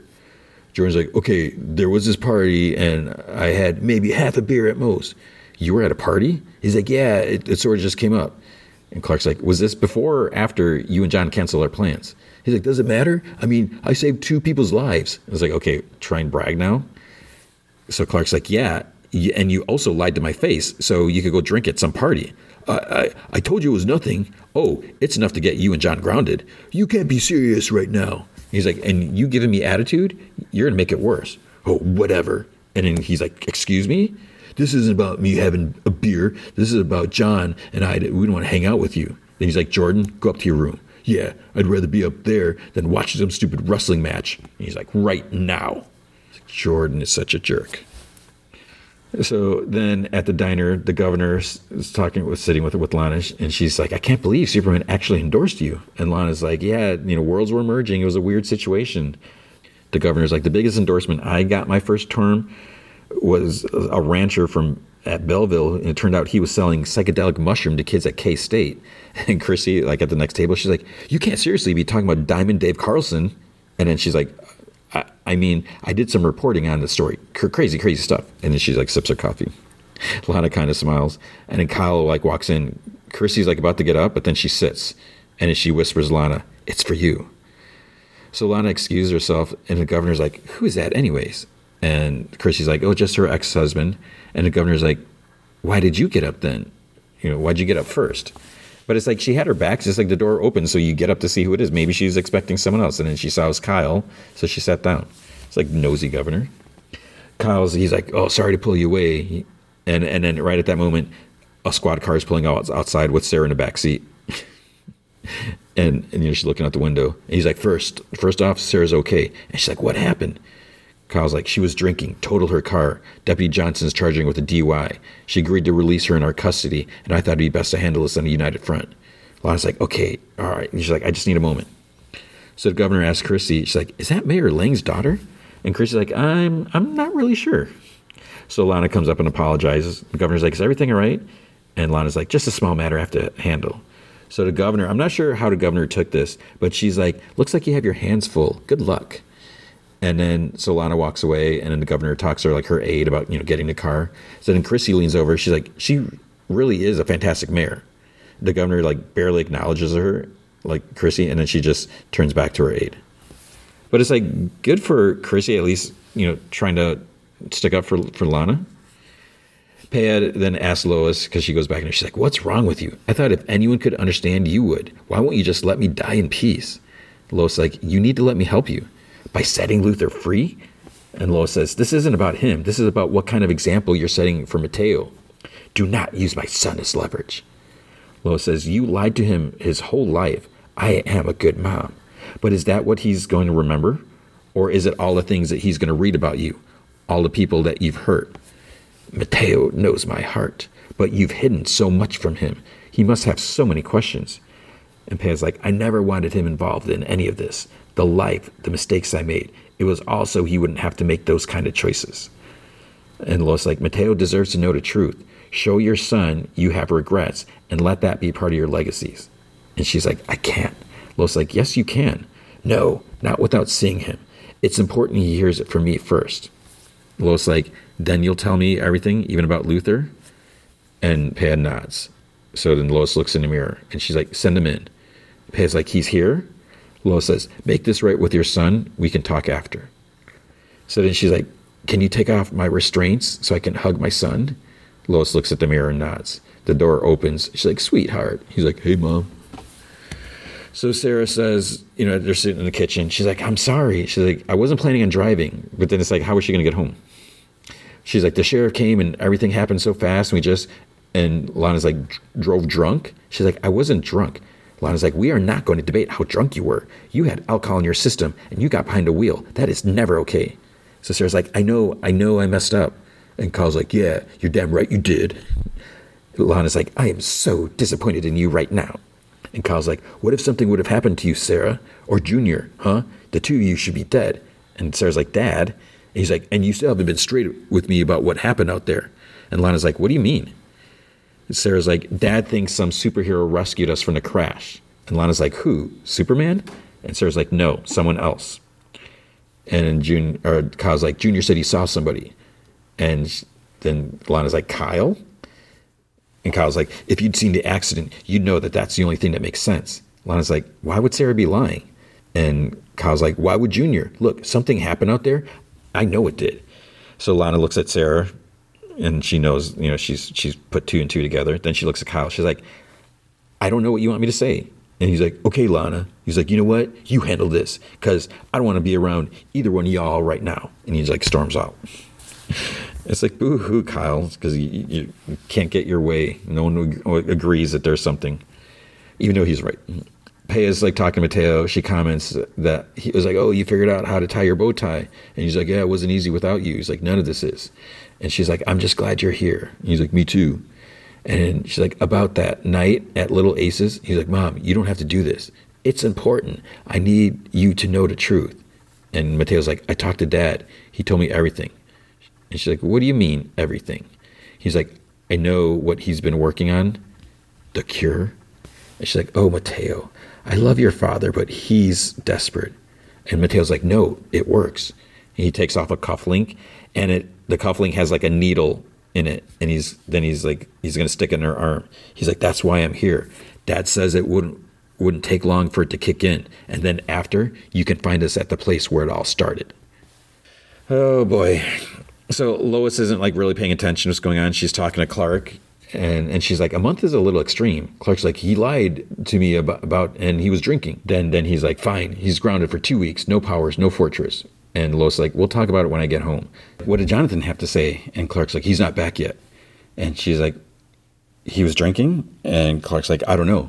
She's like, you need to find him, Clark. Then he's like, okay, wait. And he like listens. He's like, he just pulled up.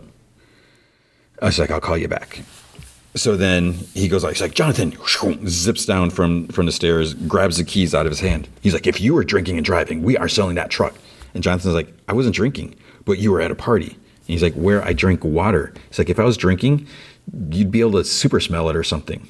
He's like, okay, well, your brother was drinking. Jonathan's like, okay, so do you want me to apologize for him now? He's like, look, after everything that happened last year, there's no way I'd be uh, drinking and driving. He's like, you don't have to worry about that. So Clark's like, okay, okay. He's like, I believe you, but you lied to me about the party. And Jonathan's like, okay, sure. Maybe we should have told you about that, but we were just trying not to hurt your feelings. And he's like, I just think it's important that, you know, we, we spend time together. You know, you grew up so fast. And Jonathan's like, oh, okay, you're the one who's always busy. Like, we can't just sit around and wait for you to have free time, especially since I haven't seen Candace in like a month. He's like, that's not how it works. And he's like, can I have my keys back now? And he just like Clark holds him out and he's like, "Thank you." And he just like heads inside. Just a, a little rude, I think. Sam tells Lois, he's like, "Oh, the kid finally left." He's like, "This is your last chance to get that confession." He's like, "You sure you don't want me to come in, you know, with you?" And Lois like, she thinks it's better that she does this alone. So inside, Lois is like, "I'm glad you got to see Mateo." She's like, "I know this won't be easy, but you promised to be honest about Luthor." And Pea's like, "That was before." And Lois is like, "Before what?" She turns and looks at Lois, and she clearly looks healthier. She's like, Before I got better. So Lois sees a cufflink on the floor, and Pea gets up out of the chair because she's not strapped in. She's like, You're to help me get out of here, Lois. And she's like, Take me out of here. Sam looks over by the window, and then Lois like screams something, but he can't hear it because the volume's turned off. And Pea like turns and she screams at the window. Sam ducks, but the, the window shatters, explodes like over on top of him. Then Pea turns to Lois. She's like, "Get me out of here now, or I'll bring this whole building down." Clark's like trying to call Lois. He gets her voicemail, and he hears Kyle pull up. He's like, "He's like Kyle," and then outside, Kyle's like, "Is John in there?" And Clark's like, yeah, he's upstairs. He's like, I need to talk to him. It's about Sarah. And Clark's like, everything okay? Kyle's like, luckily, yeah, because of him. And Clark's like, I'm sorry, I don't understand.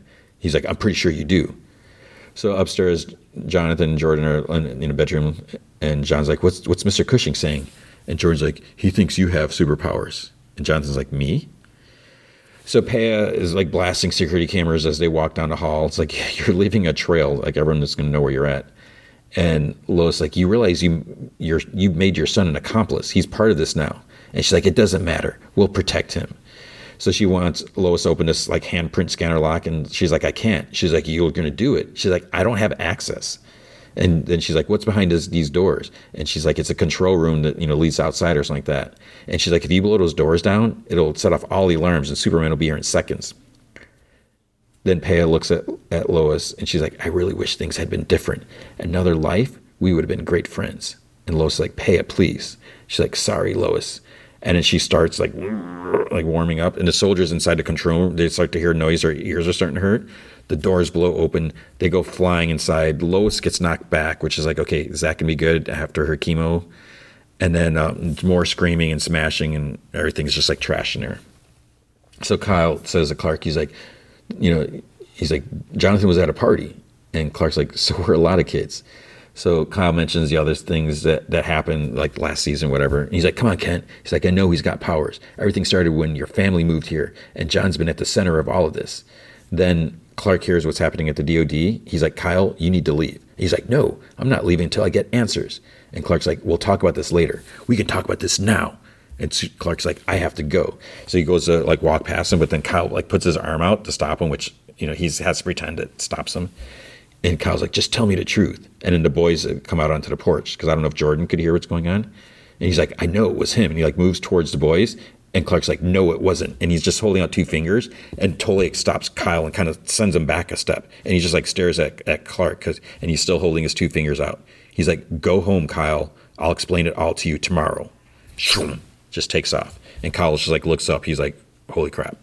So he goes up and, and you know he starts listening. There's like screaming all over the place. So then he knows it must be Peia. You know she's like trying to trick him again. He zips to the DOD. Soldiers are you know trying to recover, trying to get up. Lois walks in, you know, kind of helping Sam, and she's like Superman, and he's like Pea, and Lois like she's gone. So Lois is fine, thank goodness. Sam has like a few cuts on his face, but he's okay. Then we see Mateo standing in the basement lab. He's still in this suit. Bruno comes up to him, puts his hand on his shoulder, and then Pea comes down like the back stairs. And then she hugs Mateo, then Bruno, and she's like, You did it. He's like, We did it. And it's a family hug. So Mateo's evil now, I guess. And that's that's the end of it. So three episodes left. Whew. But now that stuff with Kyle, that's crazy. Okay, then Silo, season one, episode four, Truth. So it's interesting, you know, listening to the audiobook, and I'm going really slow with the book, just listening to it in very short bursts because I don't want to spoil too much. And I'm, I'm really, I'm really nervous about how much of the book I should listen to. I'm on chapter eight, and what's interesting is it starts off different. It kind of starts off right away with with Holston going outside it skips over the whole part with Allison, with the whole like trying to get pregnant and with her talking to George and everything. We don't get any of that. We don't see uh, Holston and and Marnes go down to talk to Julia. We don't get any of that, which is just weird. But as we know, oh, oh the, the difference is Marnes actually suggests Juliet to be uh, the sheriff, and, and you'll see, and as I talk about this episode, he's not super crazy about it. It seems like, and because uh, he mentions to the mayor that they, him and Holston, they worked on a case a couple years ago, and she she was a big help. So it's just like whoa, uh, it's just like really weird. So, anyways, uh, episode four, truth. Uh, we get a flashback to when Juliet was a child we see a kid sick. It's like her brother. Mom tells her to get the oxygen. Dad's like getting ready to do something. She grabs like a stuffed animal to put in her brother's hand, and then his heart steady. He comes to, and they're like, "What's your name?" And he's like, "Jacob," and whatever. And she's like, "Who am I?" You're your mom. What's your sister's name? Jerk face. They all smile and laugh or something like that. Then um, it cuts to the present. Someone runs up to Juliet, like, like, "Are you Nichols?" And they're like, "There's been an accident." She was uh, standing outside medical where her dad probably is, but you know, she didn't want to go in. So she goes to the mayor's office, and, and, you know before she enters, she hears someone talking about wanting a little discretion. So Bernard, Marnes, and Sims are are inside, and they all you know Sims is from Judicial Common. Um, they say you know it's bad enough that when word gets out she's dead, and he's like add murder to that, and the situation might become unmanageable. Juliet sees a, like a body covered in sheet on the floor Marnes talks about wanting a list of all criminal activity from you know certain levels, you know from past whatever, and Bernard's like, what is that going to do? And Sim says that Marnes believes that she was poisoned by someone in the mids, and Marnes says that it's rat poison. He's like, I've seen it before. He's like, you can't taste it or smell it. You know, whoever did it did it last night when we were at the deputy station.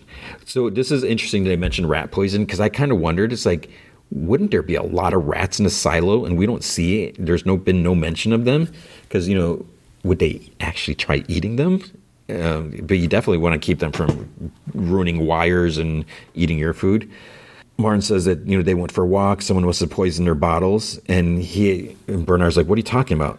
So he had to explain that when you go for a walk, he's like, "Haven't you ever gone for a walk in a silo?" And I thought at first he meant walking with someone you liked, but he's like, when you you go for a walk, you reach for the other person's bottle instead of your own because it's easier than you know reaching your backpack. So he's like, if Ruth's hadn't had a leak, I'd be lying on the floor too because you know she, her, her bottle was leaking, so they were both drank out of his. And then Bernard's like, You're saying she wasn't a target? And then Martin gets pissed. He's like, Don't say she. You don't say she about her. He's like, That's Mayor Ruth Jahns. She carried every level, every election for the past 40 years. There wasn't a soul from top to bottom who didn't love her. So he's just like so distraught. So Sims tells Marnes that he's like, You'll have the list before daybreak. He's like, We just ask whatever you do, you do it quietly. So then Bernard, he's like, Miss Nichols. And Marnes, at first I wasn't sure who said this, but Marnes rudely's like, What the fudge are you doing here? And Bernard says that he had a porter retrieve her as she's soon to be their sheriff. So it's like, wait, why would you call her when you didn't want her there? So Marnes like, well, she ain't gonna be sheriff till she's sworn in. And he says, he's like, I'm aware of that, but given the situation, I thought it'd be best to get her her here right away. So Marnes is like rude and saying, he's like, well, she won't know what to do. Then Bernard introduces himself as head of IT and extends his hand. She's like, I know who you are. And he's like, in accordance with the pact, I am now to be mayor pro tem, at least until an election. He's like, as soon as I'm sworn in, I'll come up and swear you into your new role as well. He asks if she's if she'd head over to the sheriff's department and then she like stares at Marnes. He's like on his knees by the mayor's side. And it's weird like the, the kind of look that he gives her or she gives him, like they give each other. So Juliet looks flashback. She looks at her brother, stuffy. She puts it like on his bed. So I guess at this point, her mom and her brother are dead. So we get a little time jump, whatever. And dad's like, he's like, oh, you're gonna have to eat in the cafeteria or at school today. He's like, I got to be down at the clinic early again. And she's like, she's like, when are you gonna fix, you know, this chair or whatever? He's like, oh, I think it's unfixable. Then he says that he needs her to do him a favor. Mom and Jacob's stuff are long overdue in recycling. He's like, if we hang it on, onto it any lo- longer, they'll come and we don't want that, right? And she's like, no. Then he's like, after school, pick up some crates and pack up their things. And she's like, everything? And he's like, Jules, we can't keep things that could be used by someone else, all right? And he says that he's like, I'll walk you halfway. So then in the present, she swings by the cafeteria and it appears to be night outside according to screen. She sees someone sitting there and I don't know why she just looks at him and I don't know if she's thinking that he looks like George from behind or anything like that. But then this lady calls out asking if she's Nichols. So it's Sandy, the like the sheriff receptionist or whatever her role is.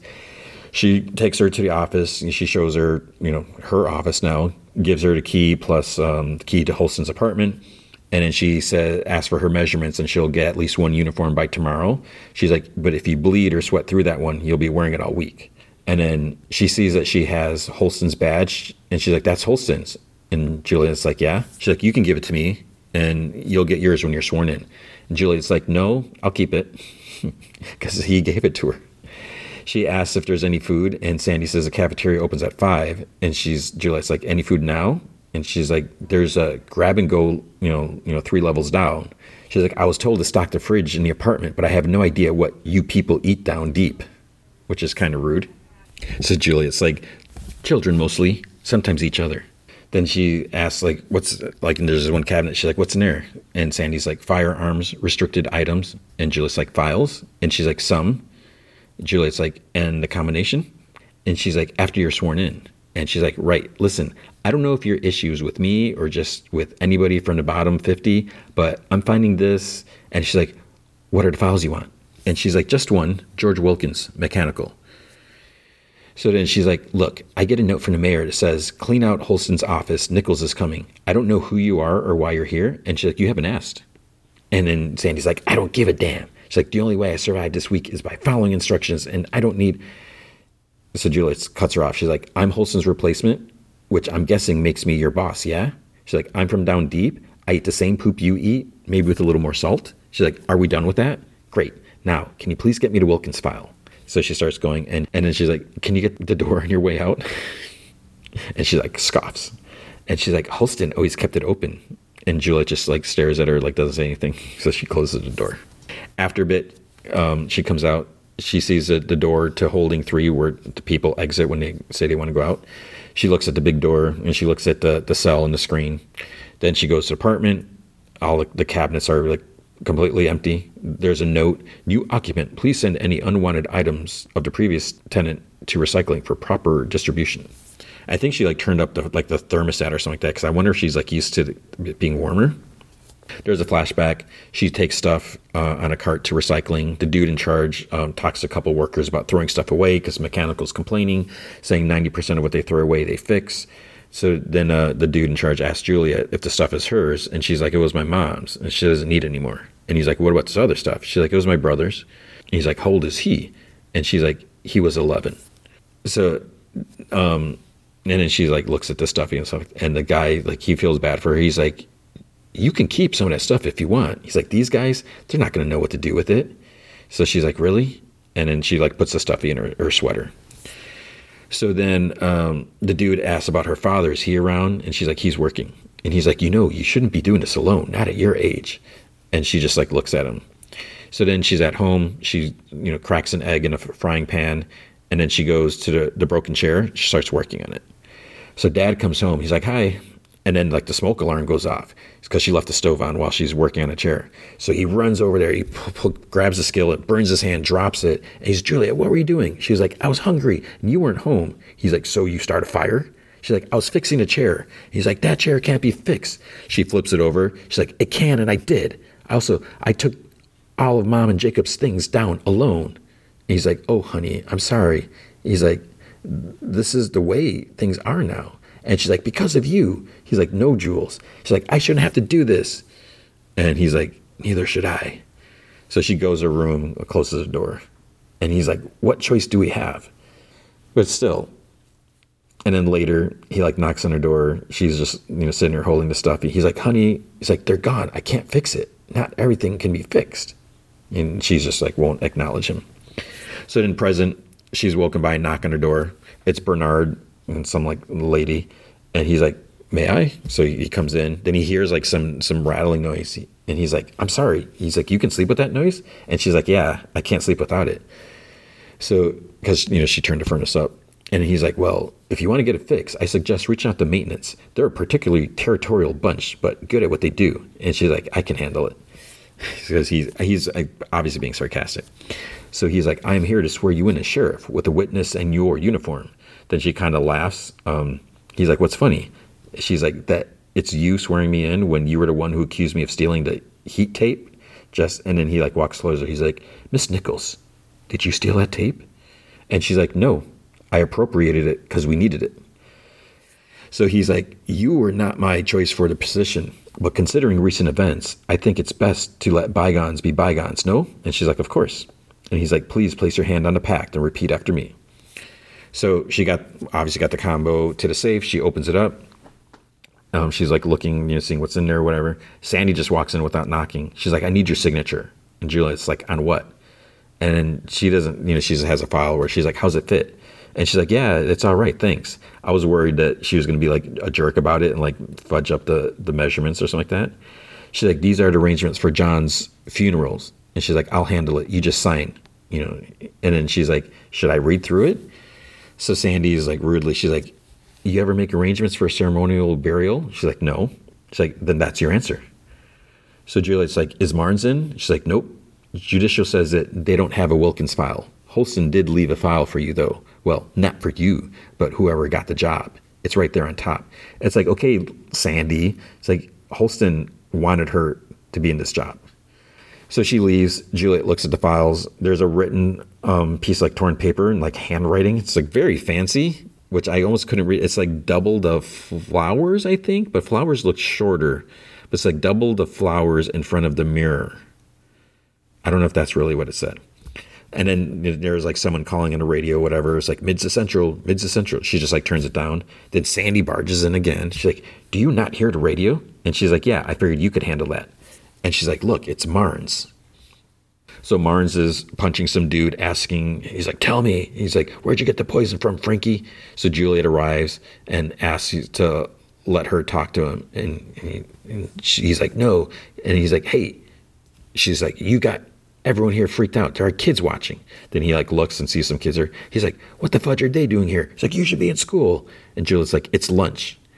So he lets go of Frankie they go to the cafeteria, get some coffee, and she asks if he thinks that there's another way to find out what happened to the mayor. And he's like, You know, I've worn a badge for over 30 years. You've been sheriff for half a day. There's not a thing that you can tell me about how to do this job. And then she's like, You know, I didn't ask for the badge, right? He's like, Well, then why did you change your mind? She's like, I didn't know Holston as well as you did. He's like, Well, that's an understatement. She's like, But I figured if he wanted me to have it, I should take it. He's like, That's BS. And he's like, What'd you do to him down there? What did you say? She's like, What did I do to him? He's like, Yeah, what did you say to him? And she changes the subject and asks, You know, what's the story about the guy that he beat up, Frankie? He's like, A year ago, Frankie poisoned two levels with bad booze. And she's like, Bad booze isn't rat poison. He's like, It's poison. He's like, Am I the only one in Silo who gives a fudge about finding out the truth? And she's like, No, you're not. She's like, You want to know what I said to Holston? I said that he should have listened to his wife because if he had, maybe she'd still be alive right now. He's like, You did what? She's like, I told him someone had been murdered. I proved it to him, knowing that was a possibility. He said he'd still have to tell judicial that it was an accident. He was going to send a sign if he found out anything, so I waited. Next time I see Sheriff Holston is with the rest of the silo when he goes out to clean. Then the mayor gives me this. She pulls out the badge, flips it, says truth carved in there. And he's like, You think that's a sign? She's like, I don't know. And he's like, That's why you wanted George Wilkins' file? He's like, Sandy told me. And he's like, Boy, she really doesn't like you. And she's like, Yeah, she's not subtle with it.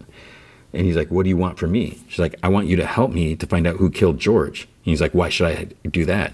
She's like, I'll help you figure out what happened to the mayor. So they walk around, they knock on a door. He takes a step back, and she's like, You know, like, why are you doing that? He says that if he didn't last time, he'd be wearing an eye patch. Then this dude walks up from behind him. He's like, "What the fudge you doing here, Marnes?" And he's like, "Hello, Patrick, the sheriff and I." He's like, "Wait, who's this?" That's right, the new sheriff, because your old pals outside cuddled with his lady. And Juliet's like, "Hey, Patrick Kennedy." He's like, "We are here to talk to your wife, right?" And Marnes says, "Is that funny to you?" And Patrick's like, "Yeah, go ahead, knock. Should be interesting." And Marnes like, "Why is that?" He's like, "A couple reasons, Marnes. One of which being that she's been dead for a year, Surprised you didn't come to the funeral, seeing as you framing her is the reason why she's in the soil. And he's like, Yeah, Patrick, we all knew she was headed for the farm the minute she met you. And then Patrick slugs him. So Juliet puts some like ice in a hanky for Marnes. He's got like a broken nose. And he's asked if he's going to have to follow up with Patrick. And she's like, Because he broke your nose? He's like, No, because of robbery and extortion and a past jam with judicial over relics. She's like, you ever seen a hard drive in Holston's safe or in his apartment? And Marnes is like, check recycling. And he asks if he's looking for Holston's drive to find a sign on George. And then he's like, you know, what if you don't find it? She's like, I got to try. So he says that, you know, truth and trying mattered to Allison too, and it mattered to Holston. And you might want to think about that. Then she's like, hey, with Jahns, how do you know that you were to target? You know, 40 years as mayor and what? She didn't piss off one person. He's like, not as many as me. So she says, um, down in mechanical, someone's always got a theory about how a machine breaks. And she's like, I deal with facts. Jahns, she was poisons, which means he's like, Jahns was not a machine. She was a person, like no other person. It's like, dude, you know what she's trying to say. So she sees like the drawing of her on his wall, and she's like, How about that deal? You help me, I help you. Then I can head back to mechanical, and you can get someone else to do this job while you live the rest of your life in peace. She's like, Want to think about it? She's like, In the meantime, try not kicking down any more doors. So she gets up to leave, then asks if they should get a deputy outside because he pissed off a lot of people today. He's like, Oh, I got a shotgun. And she's like, you know, there are some things a shotgun isn't the best solution for. He's like, I'll be fine. So, flashback of her as a kid. She's waking up during the night. She packs a bag, picks up the stuffy, and leaves it on a nightstand.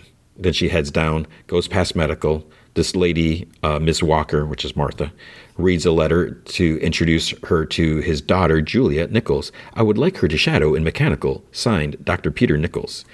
So Martha asks, why didn't she want to shadow with her father? And uh, she obviously lies. She's like, oh, the sight of blood makes me queasy. And Martha's like, plenty of blood down here. And then she's like, you related to Hannah Nichols? And she's like, yeah, she was my mother. So Martha's like, we don't get many visitors, you know, like you here, especially with notes from Dr. Daddies. And she's like, What good are, are you to us? And she's like, I can fix things. My mom taught me how to fix things. And she's like, This ain't a toy shop, kid. And Juliet certainly says, She's like, I'm not going back. And Martha's like, Oh, it, you know, it's serious down here. She's like, You can't just learn on a job. You know, you'd put lives in danger. And she's like, Well, how'd they learn? And she's like, Family. They were born into it. And she's like, So was I. And Martha's like, You are your mother's daughter, all right. So then she calls Knox, so he's obviously younger, and tells him to tell Shirley to take this Juliet character to the scavenge team. So there's a bunch of like trash drops, and Shirley says that they have five minutes. The 12 recycling stations are all on different schedules, dumping, you know, once at an exact time every hour. But it times it out so that every five minutes something else falls. They're supposed to only um, dump stuff that they can't reuse or fix, but they get lazy, so they fix things that they can repair and send them back up or use them down there themselves. And she's like, Who'd want that job? And Shirley's like, No one. She's like, They're criminals. And she's like, What'd they do? Shirley's like, They killed like a dozen people. And then she laughs. She's like, They stole something or beat someone. She's like, I have no idea. It's like, you know, stuff falls, they drag it. We sort it and fix it what we can in the next room. The stuff that we don't use goes to the incinerator. Primo parts go to Walker. She has a list. Find something on it, you take it to her directly. She never leaves her shop, ever. So in the present, it's, you know, you hear someone say, It's about time someone from down deep rose up, gives all us bottom siders hopes that, you know, things might get better around here. So she's at the recycling place and she says that she's looking for something that might have come out of the cleanup in Holston's apartment. So the lady's like, I was on that cleanup. She's like, a lot of tears that day. So Juliet says she's looking for a metal box, could be a hard drive, um, also about 10 sheets of paper, like transcript with handwriting. And she's like, that much paper I'd remember. She's like, but I don't recall seeing anything like that. She's like, I'll ask others. And Juliet's like, no, just message me directly if anything turns up. She's like, I'll cover the charge. She's like, okay. Then as she's walking, you see this like little girl getting carried by her mom, and she like smiles at her because you know she's wearing the uniform, so the girl knows that you know she's someone safe. And then in the past, Juliet's called to Martha's office or her place, not her office, but her, her, her shop. Her dad's there. And he's like looking at the letter. And he's like, Hey, Jules. So Martha's like, When you forge a letter, you should check the spelling. Mechanical has an H in it. So she's like, I sent a porter to tell your dad that you were here the day after you arrived, so he wouldn't spend the rest of his life wondering if you fell down a trash chute. She's like, I'm not going back up. And she's like, Well, you don't get to decide that. Her dad asks her, He's like, Are you happy here? And Juliet's like, I start work hours before the light cycles today. I eat lunch standing up, and if I'm lucky, I get half an hour break. Every night I'm exhausted. I fall asleep before my head hits the cot. He's like, Are you happy, Juliet? She's like, I'm happy. I really don't have time to think about mom or Jacob. And he's like, Or me? And it's just like silent. And he's like, Yeah, you shouldn't have to. Martha like shakes her head. She's like, mechanical doesn't need anyone looking for an escape. You know, mechanical needs workers, people committed to ensuring the lives of others. Everyone in the silo relies on us. So you can't, if you can't commit to that, I don't care where you go because you're not needed here. She's like, but I am. And he's like, you're what? Needed here. I'm good at this. And her dad like looks at her. Then he like nods to Martha. She's like, all right, from now on, you shadow Knox. And she's like, yes, ma'am. So she turns to leave and she stops. She looks at her dad and then she just walks out without saying anything. And that was probably the last time she saw her. So in the present, Marnes gets out his shotgun, rolls up some bedding, gets up on a chair, hangs something, but then he hangs up the bedding to use his punching bag. At first, I'm like, wait, he's not going to kill himself or something. There's a knock on his door. It's um Rob. I'm like, who's Rob? It's Sims. And he's like, whoa, like love the new look because he's just like wearing a like you know white t-shirt He's like, fudge you very much. So then he's like, Your new boss gave you that? Talking about his broken nose. And he says he got it from Patrick Kennedy. He's like, Remember him? And he says that he went to visit his wife, Doris, She threatened him, you know, a few times, but fortunately for silo, she's dead. Then Sims says that he has good news. Judge Meadows is ready to make the new sheriff a former one. The paperwork's done. He's like, you sign along with Mayor Pencilneck, and by morning, Billings will be up top and ready to take over the job. So says that he figures they'd better hold off on that a bit. And he's like, Nichols was Holston's choice. He's like, I figure she's got a right to fail on her own. She knows she's not wanted. She's not going to last long. Send her down mad, and she's just going to get mechanical all riled up. And, and Sims is like, well, it's your call. But Meadow wants Nichols out and Billings in. And you know, when something sticks in her craw, well, and Martin's like, well, I don't work for Meadows. But then Sims like, but we all work for the good of the silo. So Juliet goes to cafeteria. That dude's still sitting there, and he like looks at her. He's like, "Technically, I still have a minute before the cafeteria closes." And she's like, "Okay." So then he gets up and calls after her. He's like, "My name is Lucas." So he recognizes her name from you know. She's like Juliet. He's like, "Oh, like from the play." He's like, "They don't really perform that one anymore." Because she's like, "You know it?" He's like, "They don't perform that one anymore." And she's like, "I don't know." He's like, "Some say it was written by well a rebel." Then he's like, he, she's just looking at him. He's like, did I say something to get me arrested? She's just like, no. So Marnes has a beer. He's like toying with the idea of like dropping it over the railing, maybe. I don't know. He's just like kind of dangling it. He thinks back to his conversation with the mayor when she was considering retiring, what their smooch, her speech. He hears Juliet on the radio calling Walker. And, you know, so that's Martha because she says, you know, she can listen in on the radio. So she asks, how's it going? And Juliet says that she might not be pulling alone uh, you know, and then uh, Martha's like, any progress? And Juliet's like, yeah, maybe. So Martha's like, did you find an al- ally? She's like, perhaps. She's like, I'll know more tomorrow. So they're obviously talking about Marnes. So she's like, there's been some progress here too. She's like, in fact, something that might require your insight. And we see Martha's like looking at the camcorder that um, George left. So Juliet arrives in her apartment there's like I think there's flowers inside. She goes to the thermostat, she turns it on, and then there's like something like like banging in, inside the vent. Marnes enters his, his apartment. It's like dark. He sets down the bottle that he have, um, but then someone grabs him from behind, and this scene was so incredibly dark. It's like I could not see what was going. I turned off the light in the room. I'm like trying to watch what's going on. So someone like knees him. They're struggling, and then you see someone's like choking Marnes, slams him against the wall, struggling. Someone gets hit in the head with a pan. I'm pretty sure it was Marnes that got hit, and then Marnes goes for a shotgun, but it's not where he left it. He gets knocked onto the sofa, and then the guy points a shotgun at him, and we finally see his face, and I'm like, wait, who the heck is that? So at this point, I'm like, are we supposed to know who this is? Because I couldn't really tell. I mean, you can kind of see it, but the whole scene was dark. You see his face. I'm like, wait, who is this? Back at Juliet's, she unscrews the vent covering. There's like a string with like a washer hanging. She starts pulling, pulling, and then there's a pouch and it has the Wilkins file. So I don't think at this point they show us, but it's, it's like, is a hard drive in there too? And that's the end of the fourth episode. Right, then with uh, season one, episode five, I had to switch rooms for a second, so I don't know if the audio sounds a little little off. It's, it might be a little more echoey. It's a bigger room here. Anyways, so see episode five, the janitor's boy. So Juliet's looking at George's file, and there's stuff about the watch. Like maybe I, th- I think there's like a, maybe an interview the first time Holston talked to him because George said that it was legal. He bought it for himself, and Juliet asked herself, she's like, "Why did you want to hide this?" Which is a good question and we don't find it out in this episode. It's like, what's with the file? And then the other question is like, where's the, the hard drive? Because I was thinking maybe the hard drive was in there, but it, it's not. So the only thing was in his satchel is, is just a file. Porter knocks on her door, so she like hides a file like under her, her coat, like on a chair. There's a note from Sims. It says, S. Marnes, victim.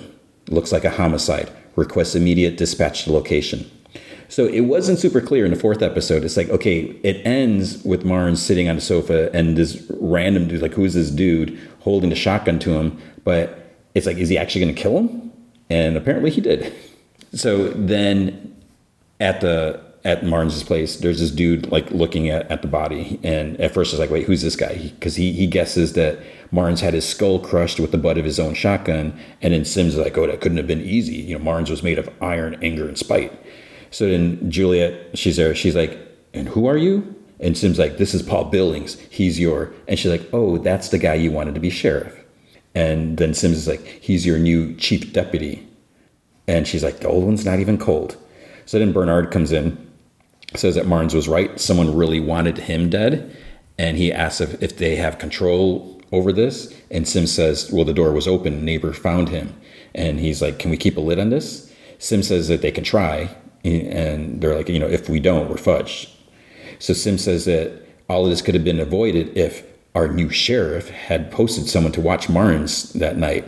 And then Juliet's like, Your new sheriff offered, and he said no. And then Sims is like, So I heard. You should have ignored him. And Juliet's like, Oh, you heard, huh? He's like, Yeah, I stopped by and saw him and his bloody nose. So Bernard's like, Who gave him a bloody nose? And Sims is like, One of his many fans. So Billing says that the mortuary team is, is here. So Bernard's like, Let's go to my office, my new office. So Juliet asks Billing, she's like, "Can you ask the, the mortuary team to, to, give me a minute?" So she like looks around, she's trying to assess the situation and stuff like that. And she does something which we see later. It's like I didn't really like notice it or, or catch it. And you know, she goes over by uh, Marn. She uncovers him. She looks in his pockets. She finds the list that he got from Sims, like all the the, the, the crimes that they've, the issues that he's had with people. She covers them back up. So in the mayor's office, Bernard says that he's only going to be mayor for a few months, so he's going to try to drink as much of Mayor Jean's uh, liquor as possible. So he like offers some. Sims passes, and obviously Billings and Juliet they're not going to take any. So he just pours a drink into his other glass. So he's going to have a double. Bernard asks, he's like, "Well, what do we do?" Sim says, "Keep pumping the official line." Uh, you know, two older people walked to silo. It was too much for them. See your doctor. And then Juliet's like, "No, we bury them together." He's like, "Sorry, what?" She's like, one funeral, one grave, conservation of resources. Bernard's like says he's like times like this, no one cares about conserving resources, but they could, you know, we, we could say that they were in love. The way they always nagged at each other because they're like, is that true? And Sim says he's like, I don't know if there's anything in a pact about a double funeral. Paul says that you know for a married couple, and Bernard says he's like, well, the mayor could make an exception. Sim's like, why would the mayor do that? And Bernard's like, so it becomes a story. And he's like, a couple old servants of the silo enjoying a late bloom of love, looking to spend their golden years together, only to have their lives cut tragically short. So Paul, Paul Billings, he says that he's like, well, if they were in a relationship, it was unsanctioned. And Bernard's like, at their age, who gives a fudge? And if people do care, it's even better. gets people talking about forbidden love, you know, anything but murder. It's like, we need a distraction. So he's like, it's a good idea, Sheriff. So it's, it's kind of weird that he's actually, you know, supporting Juliet because he was like so anti-Juliet. Sim's like, well, for a distraction, you know, the judge suggested we offer a forgiveness holiday. And, you know, it's good for morale. Bernard's like, it's good for judicial. Then he says that he's going to announce a race to the top. Winner gets the Jean's Cup. Sims says she hated races. Bernard figures it's a chance for people to drink beer and yell. So he su- suggests Billings and Sims go and get some sleep. And he asks Sheriff, he asks Juliet to stay a minute. Sims starts to go. Then he says to Juliet, he's like, he says that you know she's the reason that he stopped by to see Marnes last night. As like I said, we should make Paul Billings uh, sheriff now. Marnes said to wait, not because he thought you'd succeed. He figured you'd realize that you were in over your head and slink back down to Greasetown on your own. Bernard cuts him off. He's like, "That's enough." He's like, "Give it a rest." Julie just like looks at Sims, like doesn't let it phase her. So that after Lee, Bernard says to Juliet, he's like, "You don't like it?" He's like, I'm, I'm installing Billings as chief deputy without your say so. And she just like shrugs. Then he asks if she's read the pact, and she's like, some of it. And he says that, you know, start with the, the section on her department. It doesn't explicitly say that a sheriff should kiss judicial's ass, but it's pretty much the subtext on every page. So they do the funeral service. Bernard Spinks, he mentions, you know, running a program to list, uh, you know, because he's all about the numbers. So he ran a program to list all the residents under 46 he got that number from 40 plus 6 you know 40 being the amount of years ruth Jahns served as mayor and 6 being the age of basic societal awareness you know like 6 year olds know like what's going on so that gave them a total of 5496 silo residents out of the current 10112 whom ruth Jahns was the only mayor they ever knew so got over 10000 people living there she was a trusted and beloved leader because she knew the residents of Silo. They knew her. He's like, thankfully, I am but an interim mayor until someone can be elected to fill Ruth Jahns' very large shoes. Then he tries making a joke. He's like, well, not her literal shoes because she, her she, feet were small. No one like laughs at his joke. So then he asked Juliet if she'd like to say a few words about Deputy Marnes. And, and she's like, I don't know exactly what to say about him. You know, we didn't exactly hit it off. He didn't want me as sheriff. Um, he shared that with a lot of people, I, I gather. And she's like, I didn't want the job at first, but then I was told that if mayor, if, if the mayor asks you to serve, you serve. And now she's speaking speaking to a bunch of people who knew Marnes better, you know, sad people. She's like, but I'm not sad. She's like, I, you know, he is gone, but their lives, they're worth celebrating. They dedicated their lives to the silo like we all do every day, you know, like everyone does from up the, the up top to the down deep. And then she kind of like steps back. So Bernard finishes, you know, circle life, death until life, circle without end, blah blah blah. And then they like take a bite out of an apple. I wasn't sure if it was an apple or a peach. They take a bite in something and they like throw to rest inside the funeral. And it's a pretty big hole. It's like you can almost fit like three bodies side by side.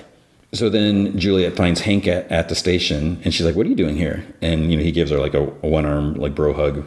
He says he got an invite to the burial, and she's like, I didn't see you there. And he's like, Well, funerals aren't really my thing. So he, you know, Walk, uh, Martha, Walk said that you found someone to help you with the George stuff. And she's like, We buried him today.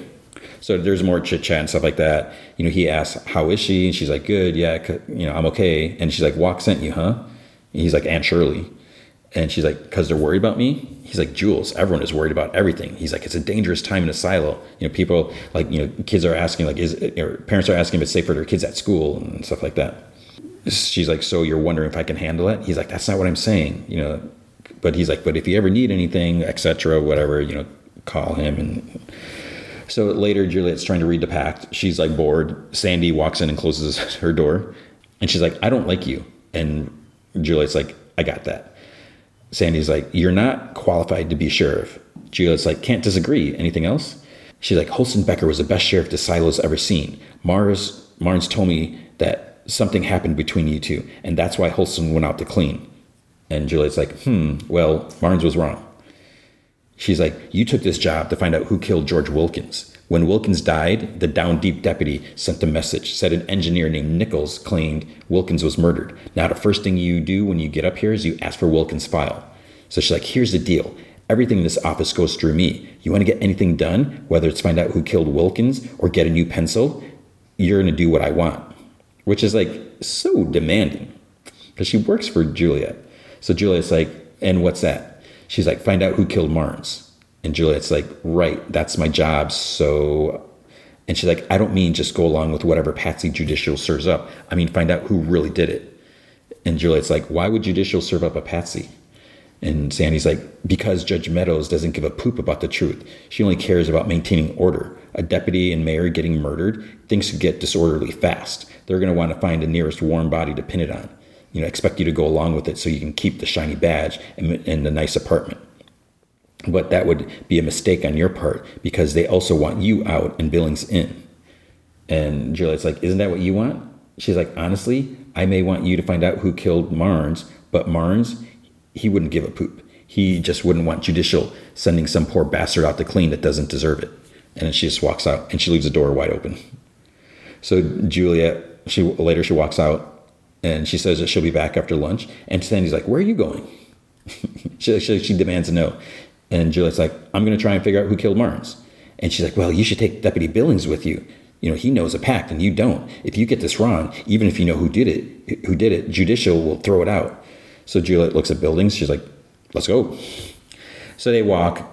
They they go up to some guy like entering a place, and she's like, Hey, are you Charles Martin? And he's like, What if I am? Billings asked if he robbed a string of, apartments 15 years ago, and he's he says that he's like, I did my time. And she's like, We just want to know where you were last night. And he's like, Are you saying I killed Marnes? Billings starts saying, He's like, No one said anything about that. Martin stops him. He's like, Don't tell me he died naturally. If Marnes just had a heart attack, then life really sucks. He's like, But it wasn't me. I was down on 62 getting tests. So they walk away. They say that even if he wasn't in hospital, you know, you know, she's she's sure that he wouldn't have been a match for Marnes. And then she's like, "You saw his hand; he's got the syndrome." So that right there you know, there's no one, there's no acknowledgement of that, but the fact that she noticed his hand was shaking or whatever. So she's observant, which you know she would have to be. In mechanical, she's aware of like every little intricate detail to, to make sure everything runs smoothly. So I, I thought that that was that was a nice little touch. So Billings like, where next? And she looks at the list and she's asked him where he lives. He's like a couple levels down. So Juliet's like, why don't you go home for lunch? She's like, I'm sure your wife and daughter would love to see you. And he's like, it's only 11. She's like, I know, you know, it's been a lot. He's like, I need a moment. I'm going to grab a sandwich, read the pact. He's like, I hear great things about it. So he's like, I'll be back in the office by one. So she goes up, she looks at the list. So Martin had already talked to Frankie and they just talked to Martin. So then Doris Kennedy's already dead, but then she thinks about Patrick Kennedy, her, her husband, like punching him in the whole encounter. Knocks on the door, knocks twice. Then she takes out Holston's badge and she actually picks the lock open. She looks around. The place is pretty neat, which is surprising because Patrick Kennedy seemed like, you know, if he's living alone. She looks in the closet and then she looks on a top shelf. She finds a tin of rat poison and a picture of the uh, of the mayor that Marnes drew. She noticed that it had been torn off the wall because there's like a flashback where she like she sees like a ripped piece of paper because I think she saw it up there before when she was in Marnes' room or his his apartment. So and then when after he was killed, she noticed like the corner was ripped off or something like that from the tape. She puts them back and then she walks out and this this guy, I don't know if it was Martin, I couldn't tell I didn't remember the same guy, but someone's like, Who are you looking for? And she's like, Patrick Kennedy. And he's like he says like she's an idiot. It's like, he's not here. So it's like, okay, wh- where would he be? Is he working? What? Billings hears someone talking about like serious allegations which will be investigated by the Department of Sheriff being reported to judicial within one hour. Inside, Sims like read the part about accountability. So Paul knocks and Sims tells him come in. So there's some dude, Doug Trumbull, is with them. And I'm looking at him like, wait, is this the guy that actually killed Marnes that we saw in the dark at the end of the episode? I'm like, wait, who is this guy? So pretty sure at this point it was like, I'm pretty sure that's him. It looks like him. Then Sims like, he's like, Doug is a candidate to be my shadow. And he tells Doug that they'll get to the rest later. So he leaves. Paul closes the door and like incredulously, he's like, Doug Trumbull, your shadow? Sim says that he only said he was a candidate. He asked if he could be considered. He's like, and I didn't have the heart to say no. He's like, besides, it's always good to have an excuse to read the pact. He asks how how's if, if the new sheriff is okay with him coming back to judicial first thing. And Paul's like, she thinks I went home for lunch. So Sims tells him, Sid, he's like, what can I do for you?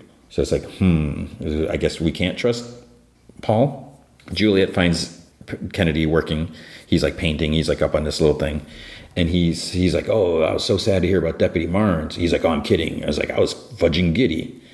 So she's like, yesterday you said there were two reasons we were stupid for wanting to talk to your wife.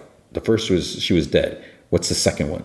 And then it cuts to she's like escorting him somewhere, and he's like, I'm confused. Are you arresting me? And she's like, Nope. He's like, Then what are you doing? She's like, I'm putting you somewhere safe.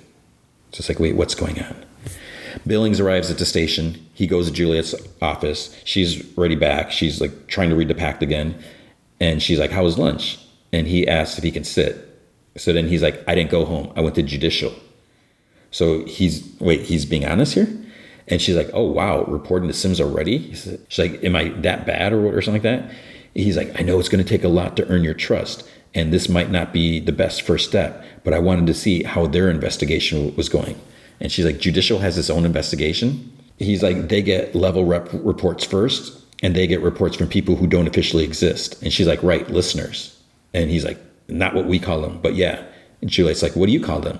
Friends of the silo. None of what they say is admissible in court. And she's like, but, but they can make suggestions. So Juliet's like, wow, you you look in pain just saying that. And he's like, it's not in the pact, so I don't like it. So Billings is like totally like hardcore, you know, pact follower. So she's like, hmm, so what are the friends suggesting? He's like, Ralph Mel- Melby. He works down in paper, first shift. He's like, he could have made it to uh, this one section to poison her water, and he could have made it up last night to get Marnes. So she looks at the list and she's like, gambler, thief, two minor assaults. And she's like, why now? He's like, you'd have to ask him. So they get up and then she asks Sandy for an arrest report. And and she's like, for you? And she she says Patrick Kennedy. And Paul's like, no, no, no Melby first. And then Juliet's like, call me on the radio when you have it. So Paul's like, where are you going? And Sandy's like, she's like, you got messages. So Juliet just like walks out. Then in the hall, Sandy's like follows. She's like, hey Nichols, stop. And Juliet's like, I don't have time for messages. And Sandy's like, I don't have any fudging messages. I just I need to know what's going on. It's like it's none of your business. So Juliet's like, Billings went to his friends in judicial and came back with a name, Ralph Melby. They want me to waste my time arresting Melby while they get their patsy. And she's like, Patrick Kennedy? And she's like, yeah, that's going to make me look incompetent. They'll send me back to mechanical and Billings gets a badge. She's like, are you sure they're going to, they're, they're setting up Kennedy? She knows because she's okay. She's like, I know a search is going to turn up rat poison in a drawing from Marnes's wall. And she's like, how do you know that?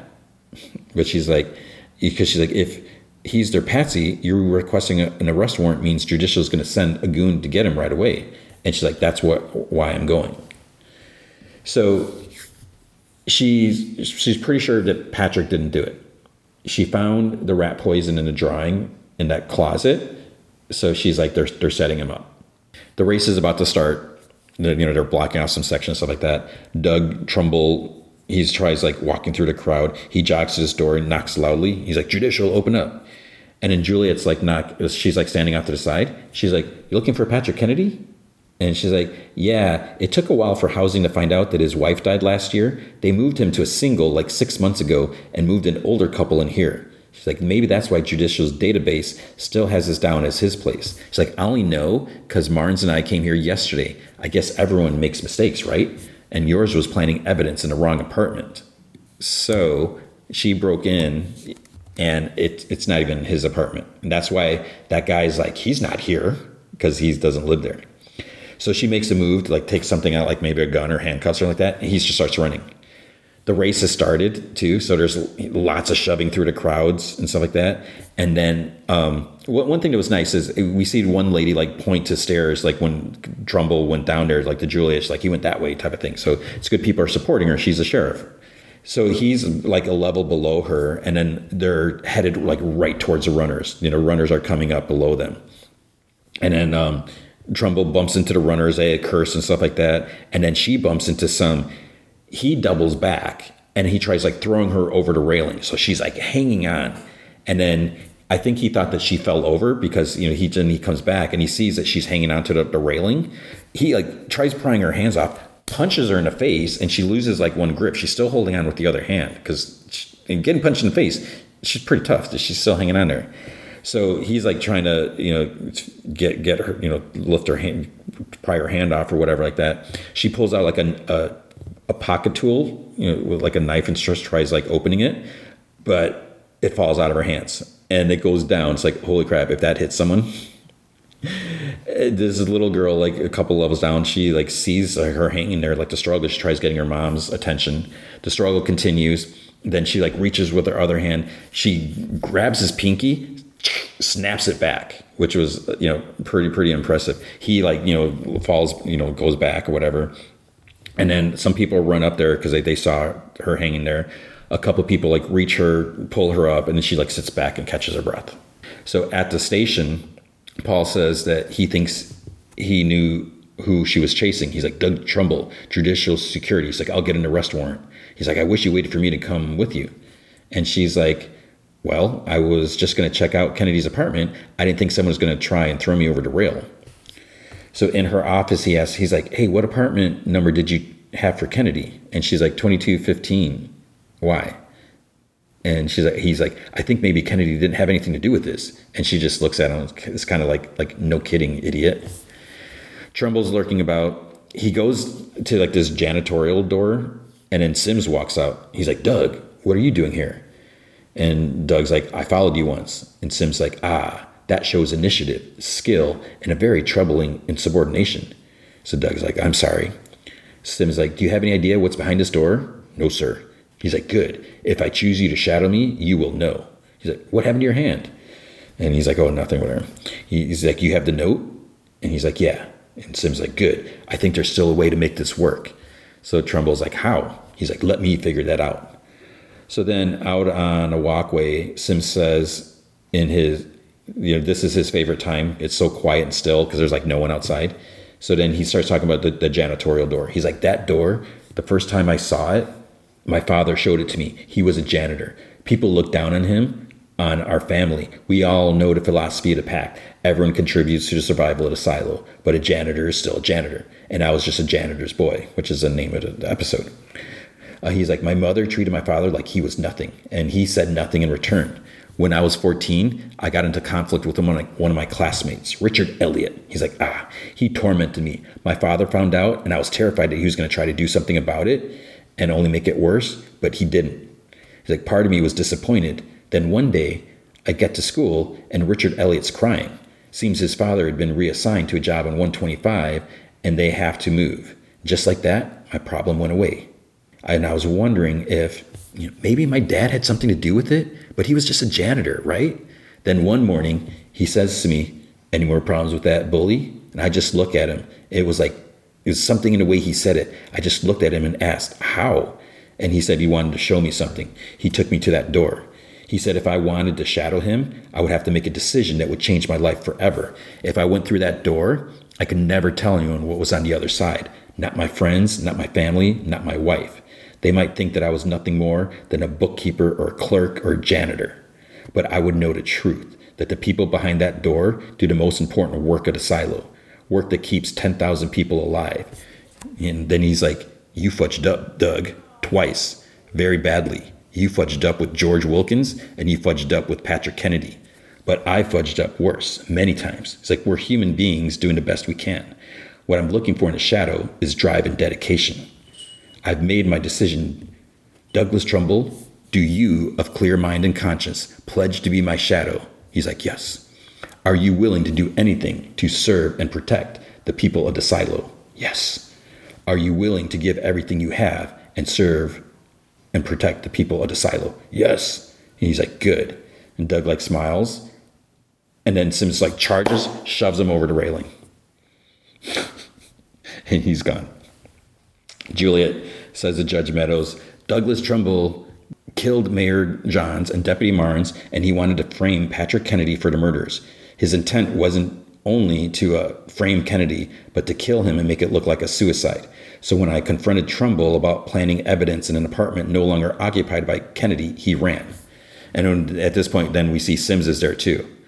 So then she's like, last night, knowing his arrest was inevitable, Trumbull took his own life. He's like, there's a there's a note that we found there uh, in his pocket. And she hands, you know, Sims hands the note to Meadows. We think that he was going to plant it on Kennedy. Like, strangely, it kind of works for him too. It's like, we don't know why. And Meadows cuts her off. You don't know why a seven year employee of judicial would want to murder the mayor and Marnes. And Juliet's like, well, no, but we. She's like, I didn't work closely with Trumbull, but I saw no sign of it. Mr. Sims, did you see any indication and she's like, well, I mean, Marnes was deputy in the mids back in the day when Trumbull was going growing up. Maybe they had some rough encounters back then. He's like, I don't know. We're going to look into it. So Meadows looks at Sims and says, you know, don't spend any more time on this. We have the killer of Mayor Jahns and Deputy Marnes, and he's dead. This should quell the rumors and conspiracy theories. Sims says, like, indeed. And Meadows looks at her and she's like, thank you. So they leave and Paul says, You already knew that the drawing and rat poison were in an apartment before we looked. And she's like, Mm hmm. He's like, When did you go in? When you were talking to your judicial friends? He's like, How did you get in? She's like, I learned some things in mechanical. And then Paul's like, You clearly didn't read the section of the pact about illegal search and seizure. She's like, No, I did. He's like, Then why didn't you tell me, you know, what you were doing? She's like, Because I didn't trust you. He's like, Do you now? She's like, Yeah, sure, as much as you trust me. So then Juliet goes to her office. Sandy walks in. She's like, So you don't worry about what happened to me tomorrow. I've been reassigned. And Juliet's like, What? She's like, To the station in 105. And Juliet's like, Why? Sandy's like, I requested it. And Juliet's like, Because of me? She's like, No, I got family down there. And she's like, Wait, so when when you said if I wanted your help, I had to find out who killed Marnes? She's like, Yeah, I'm sorry. I didn't think you'd be able to do that really. And she's like, Any chance you change your mind? No, I've had enough of the up top. There are a few things I'll miss, but I won't miss the feeling that I'm being watched. And Juliet's like, by who? She's like, I don't know by who or how. Then Juliet's like, hey, you know when I got here, you said you didn't know what Down Deepers ate? You got family on 105? That's, she's like, that's lower mids, not down deep. And Juliet's like, right. She's like, our kind don't eat babies. And she's like, mm hmm. And then Sandy's like, you did a good thing. I mean, Patrick Kennedy's an awful human, but he didn't deserve to die, you know, not for something he didn't do.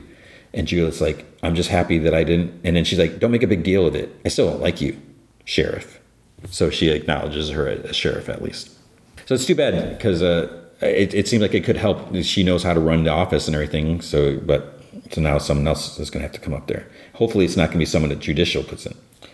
In the mayor's office, Bernard offers to pour her a drink. She's like, "No, I'm good." And he says that he hates to admit it, but Sims was right. The race was a good tonic, but they really need a forgiveness holiday.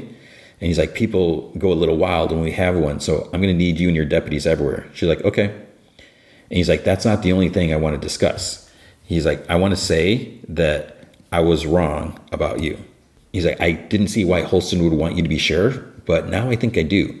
So for as long as I'm mayor, which I sincerely hope won't be for more than a few months, I want to help you in any way I can. Is there anything you need now? And she's like, two days off. He's like, You've been sheriff for a minute? She's like, I need to get back down to mechanical. I didn't think I'd last, so I didn't pack much. So he's like, We have porters that can do that. And she's like, I'd like to say goodbyes and stuff, you know? He's like, All right, we'll see you in a couple days. She's like, Thanks. She goes to the cafeteria, and that dude, I think his name was Lucas, he's there. So she's like, What are you working on? He's like, Oh, come and see. He's like, When it's clear at night, there's these lights in the sky. And she's like, Hmm, what are they? He's like, I have no idea but I've been watching them long enough to see patterns. They repeat like they're uh, like they're traveling in this big circle. He's like, "Do you see it?" She's like, "I see a W." And you never noticed that before. He's like, "Now you have. I'll add it to the list of things we don't know anything about." So she heads down. She tells Martha that there are lights in the skies at night. You know, she, and she, she's like wondering if she knew anything about them. She doesn't, because she's like the display in the up top cafeteria is better than the one here. And Martha's, you know, she doesn't know anything. So she's then Martha's like, "How's it going up there in a fancy new job?" She's like, "It's fine." And Martha's like, "Fine, just fine, really?" And she's like, "You know, Tommy Marshall was working on a ventilation shaft at the foot of the stairs." And she's like, "This missed his head by an inch." So it's Juliet's tool. She's like, "People saw you hanging from the rails, Jules. You don't think that kind of story gets around?" She's like, "What the fudge is going on?" And Juliet's like, "I can't tell you. You can't tell me?" She's like, "No, I can't." So Martha Walk, whatever you want to call her, she says she's like, this isn't part of the deal. They're supposed to, you know, do their parts to keep the silo running, not murders and falling bodies. Then she's like, did you find a hard drive you were looking for? Juliet's like, not yet. Holston had a file on George, but there was nothing in it that I, I didn't already know. And then she's like, did you make headway on that thing I left you? So Walk's like, yes, I did. She's like, I recognize the type of lens from the camera they use to make IDs, but this is not so simple. She like looks at you know she opens part of it with, with like a magnifying glass and then juliet's like is, do you have anything more powerful?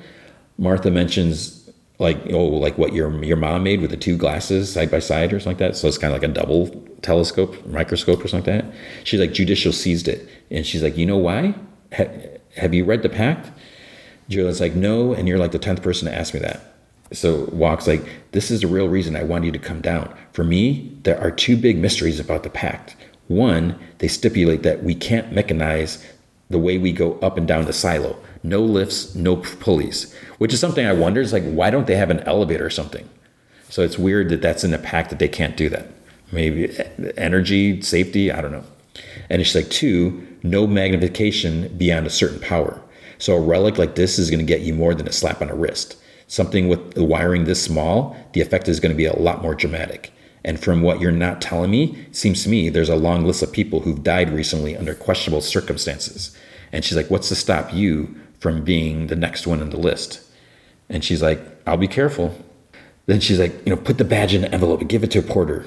And Julia's like, I need to find out what happened. It's like two days ago, Bernard wanted nothing more than to send me out to clean for snagging two boxes of poopy heat tape. It's like, I solved two murders and he can't wait to work with me. They trust me, Walk. It's like, I need to open up an investigation that allows me to look into what happened to George.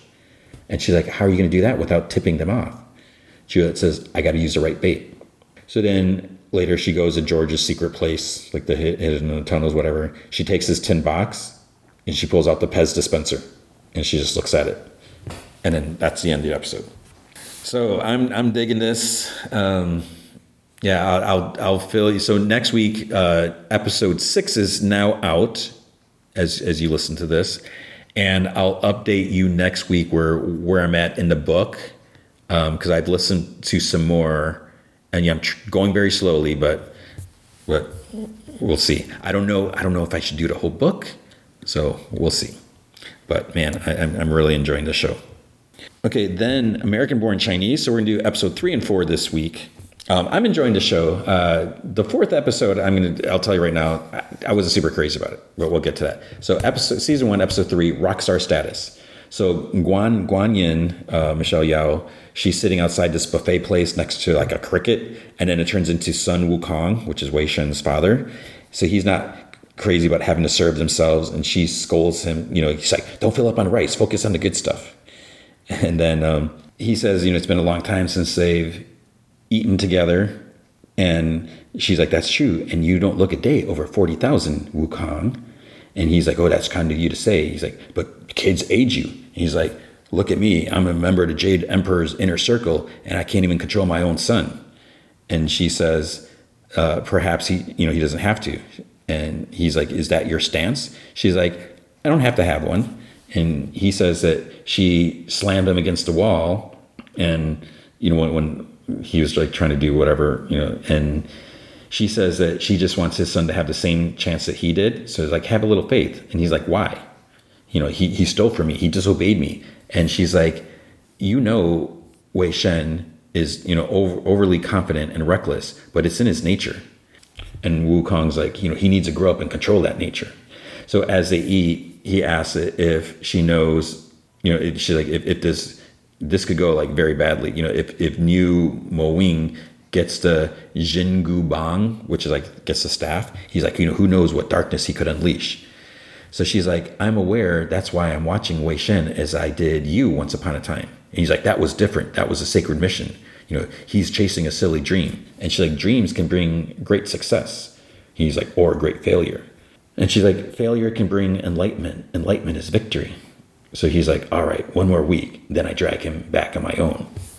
So we see Jin is dreaming. He's like walking down the hall, and then like the action figure's like spinning. Then he sees like a giant like Wei Shen who reaches to pick him up, and then his alarm goes off and, and wakes him up. Mom calls him for breakfast, and the action figure sitting on his desk, which I thought he, I don't know if he got, I thought he gave it back, but it somehow keeps coming back. At school, there's gonna be a pep rally. Jin's happy, you know, he's in his jersey. Travis like looks at him. They go out in the gym, everyone's cheering. Um, this one kid, I don't know if it was one of his friends from soccer, summer soccer. He's like, dude, welcome to rockstar status. And Jin's like, yeah, this is pretty cool. He's like, no, I don't mean a pep rally. I mean our phones, bro. I'm blowing up right now. Last time I had this many likes, I was in hospital.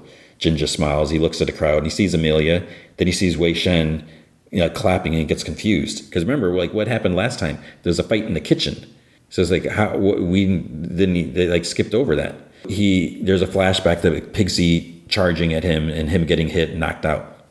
So later he's like in the cafeteria staring at the kitchen and Wei Shen comes up to him and he's like, Are you all right? And he's like, You hit your head pretty hard.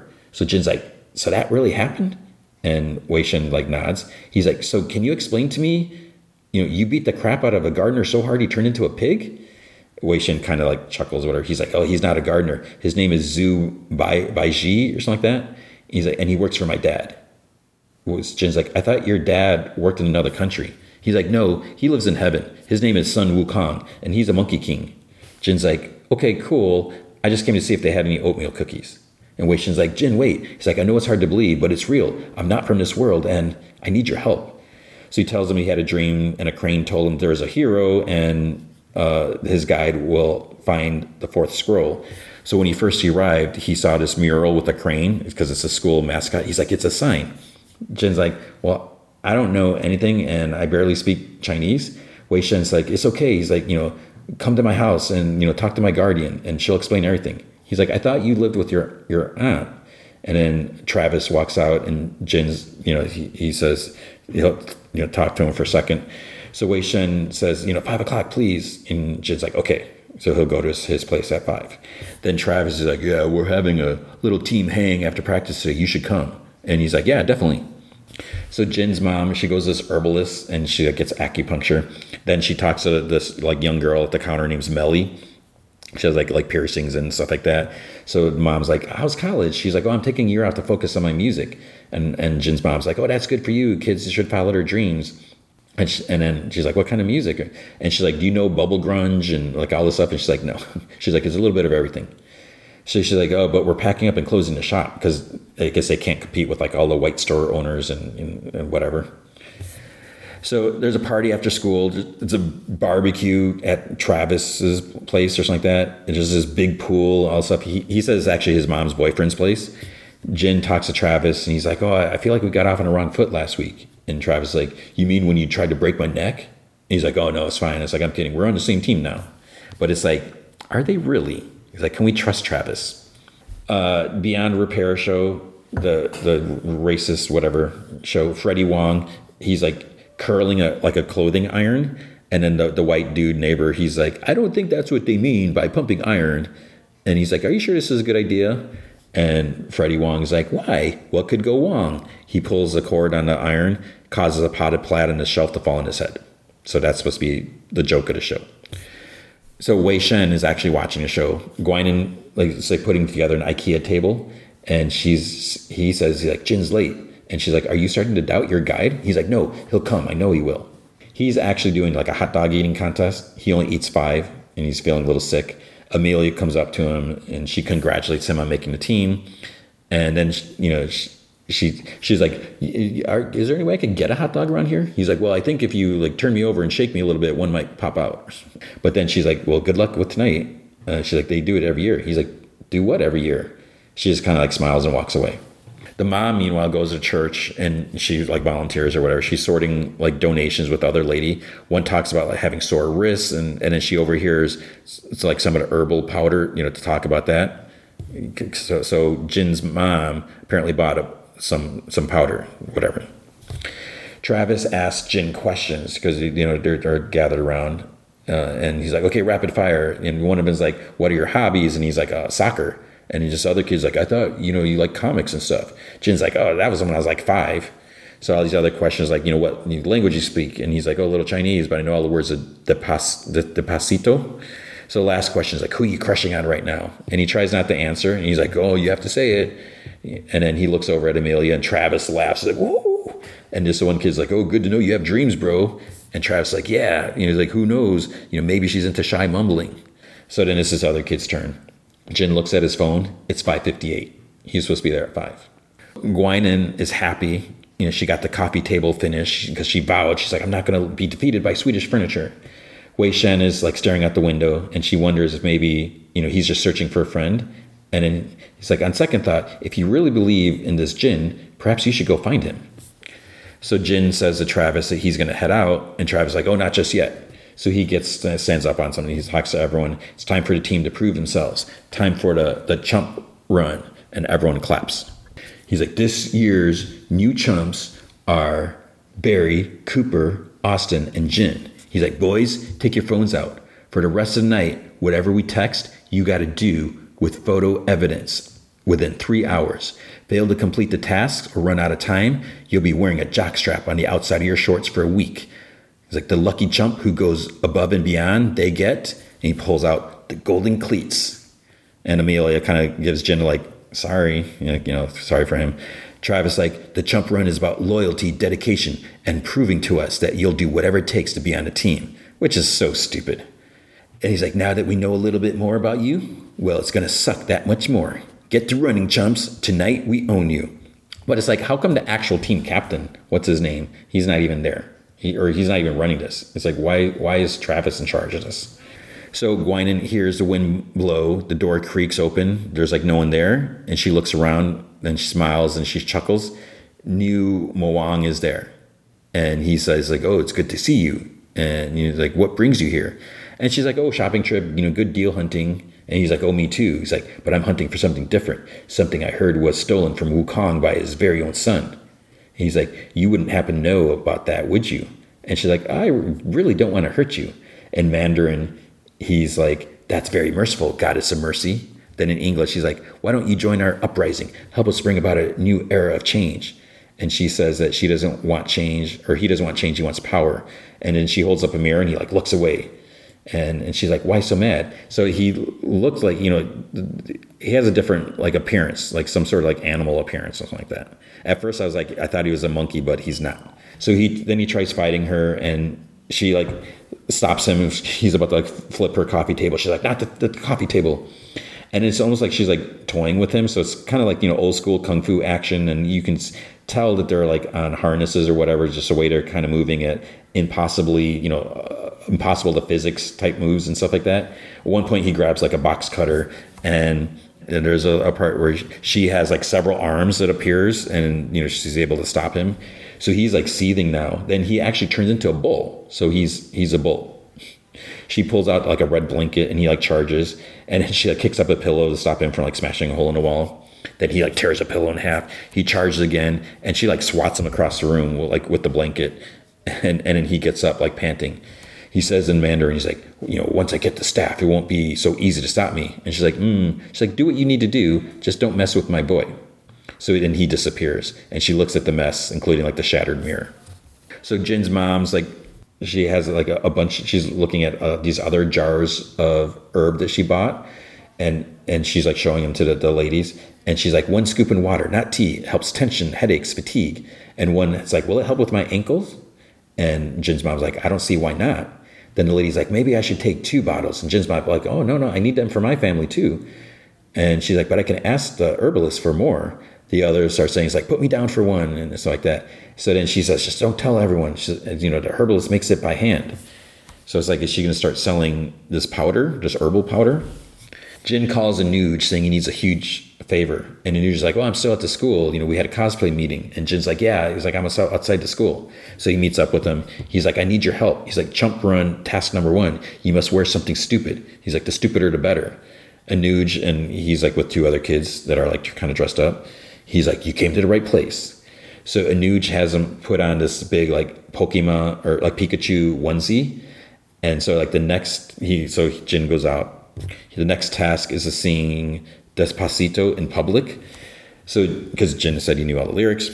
And um, so he goes like this public square. There's like this coffee truck, whatever. So he, you know, records himself singing in the onesie then he has to collect fountain coins. He has to befriend befriend a parrot. He has to chug a liter of root beer because I think he said he he hated root beer or something like that. He had to dance like no one's watching. And then the last thing is like TP the statue at Osito Valley High. Jin just barely misses his mom because he, he goes to the church to steal a bunch of toilet paper from the bathroom. And, you know, she just like walked by the hall or whatever. And then he turns to go a different way and he runs into Wei Shen. So he explains, he's like, oh, I can't really talk because, you know, I have to wrap a 15 foot statue in the next half hour. And Wei Shen's like, it's like, oh, you know, if I help you, will you come meet my guardian? And Jin's like, yeah, dude. So Wei Shen's like, oh, we're going to need, you know, more TP. Jin's mom goes back to the shop and she talks to Melly and she hands her some money for uh, her grandma, the shop owner. And she says that, you know, she bought the powder for herself, but she sold it at her church. And Melly's like, you sold the whole case in a day? And then Melly's like, here, you should take a cut. And Jin's like, oh, no, no, I just want to help your, your grandma. So, you know, because she's helped me so many times. And Melly's like, We'd have to make like a, a, hundred times this just to make a dent. Then she asks Melly, she's like, do you have any more of this herbal powder? And she's like, yeah. She's like, like a lot more. So there's like several jars behind this curtain. Jin and Wei Shen are at this other school. There's like this big bear statue in the front. So Wei Shen shows Jin how he found him. He pulls out this, the tiny staff from his ear. He's like, "This is my Uber." And Jin's like, "What? A toothpick?" He extends the staff to full size. He runs, like jumps up, like kind of like pole vaulting, lands on top of the bear's head, and Jin's like like shocked. So he tells Jin, he's like, "Throw me a roll." He throws it, catches it on the end of the staff, starts wrapping it. And he's like, "Give me another, another." And so toilet paper is flying and everything like that. Jin's like, "Oh, it looks excellent when they're finished." Wei Shen's like, "It's like, yeah, you know." It, he's like, I should do it to the Jade Emperor's palace. The Jin's like, it's like, yeah, whatever that means. So Jin takes a selfie. Then he's like, so Wei Shen's like, do you believe me now where I come from? He's like, I do. He gets another text. Travis responded with a, a picture of the golden cleats, and he's excited. Then Wei Shen's like, you should go with your friends. He's like, you know, we can talk tomorrow. And Jin's like, yeah. He's like, thanks. And he's like, I'm gonna help you find it. This, you know, whatever you're looking for. And Wei Shen's like, really? Thank you. So Jin leaves, and then there's this whoosh He's like, So this is what you came here for? Wukong grabs the staff because he like kind of stuck it in the in the cement. It's like just sticking up like in a sidewalk.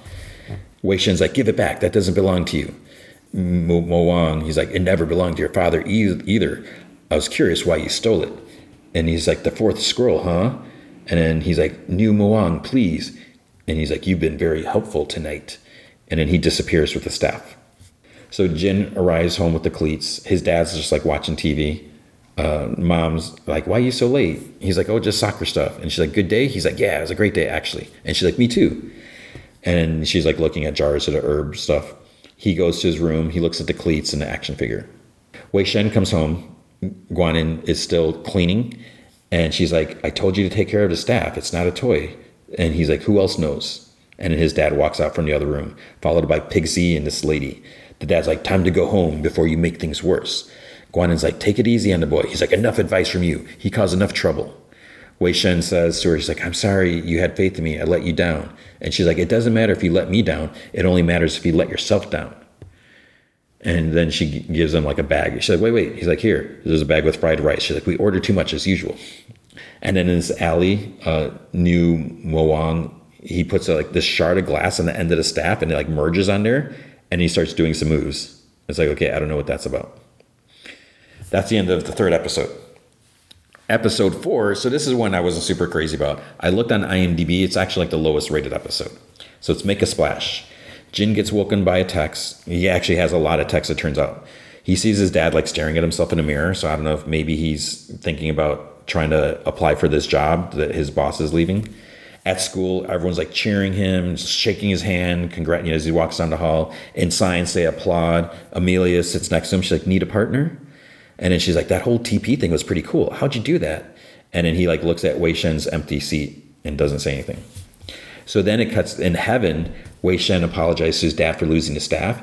And his dad says, he's like, now, you know, there's a, we're at a bigger risk. He's like, you're grounded for 200 years. He's like, after that, you'll work in Imperial, Imperial's stables like I did.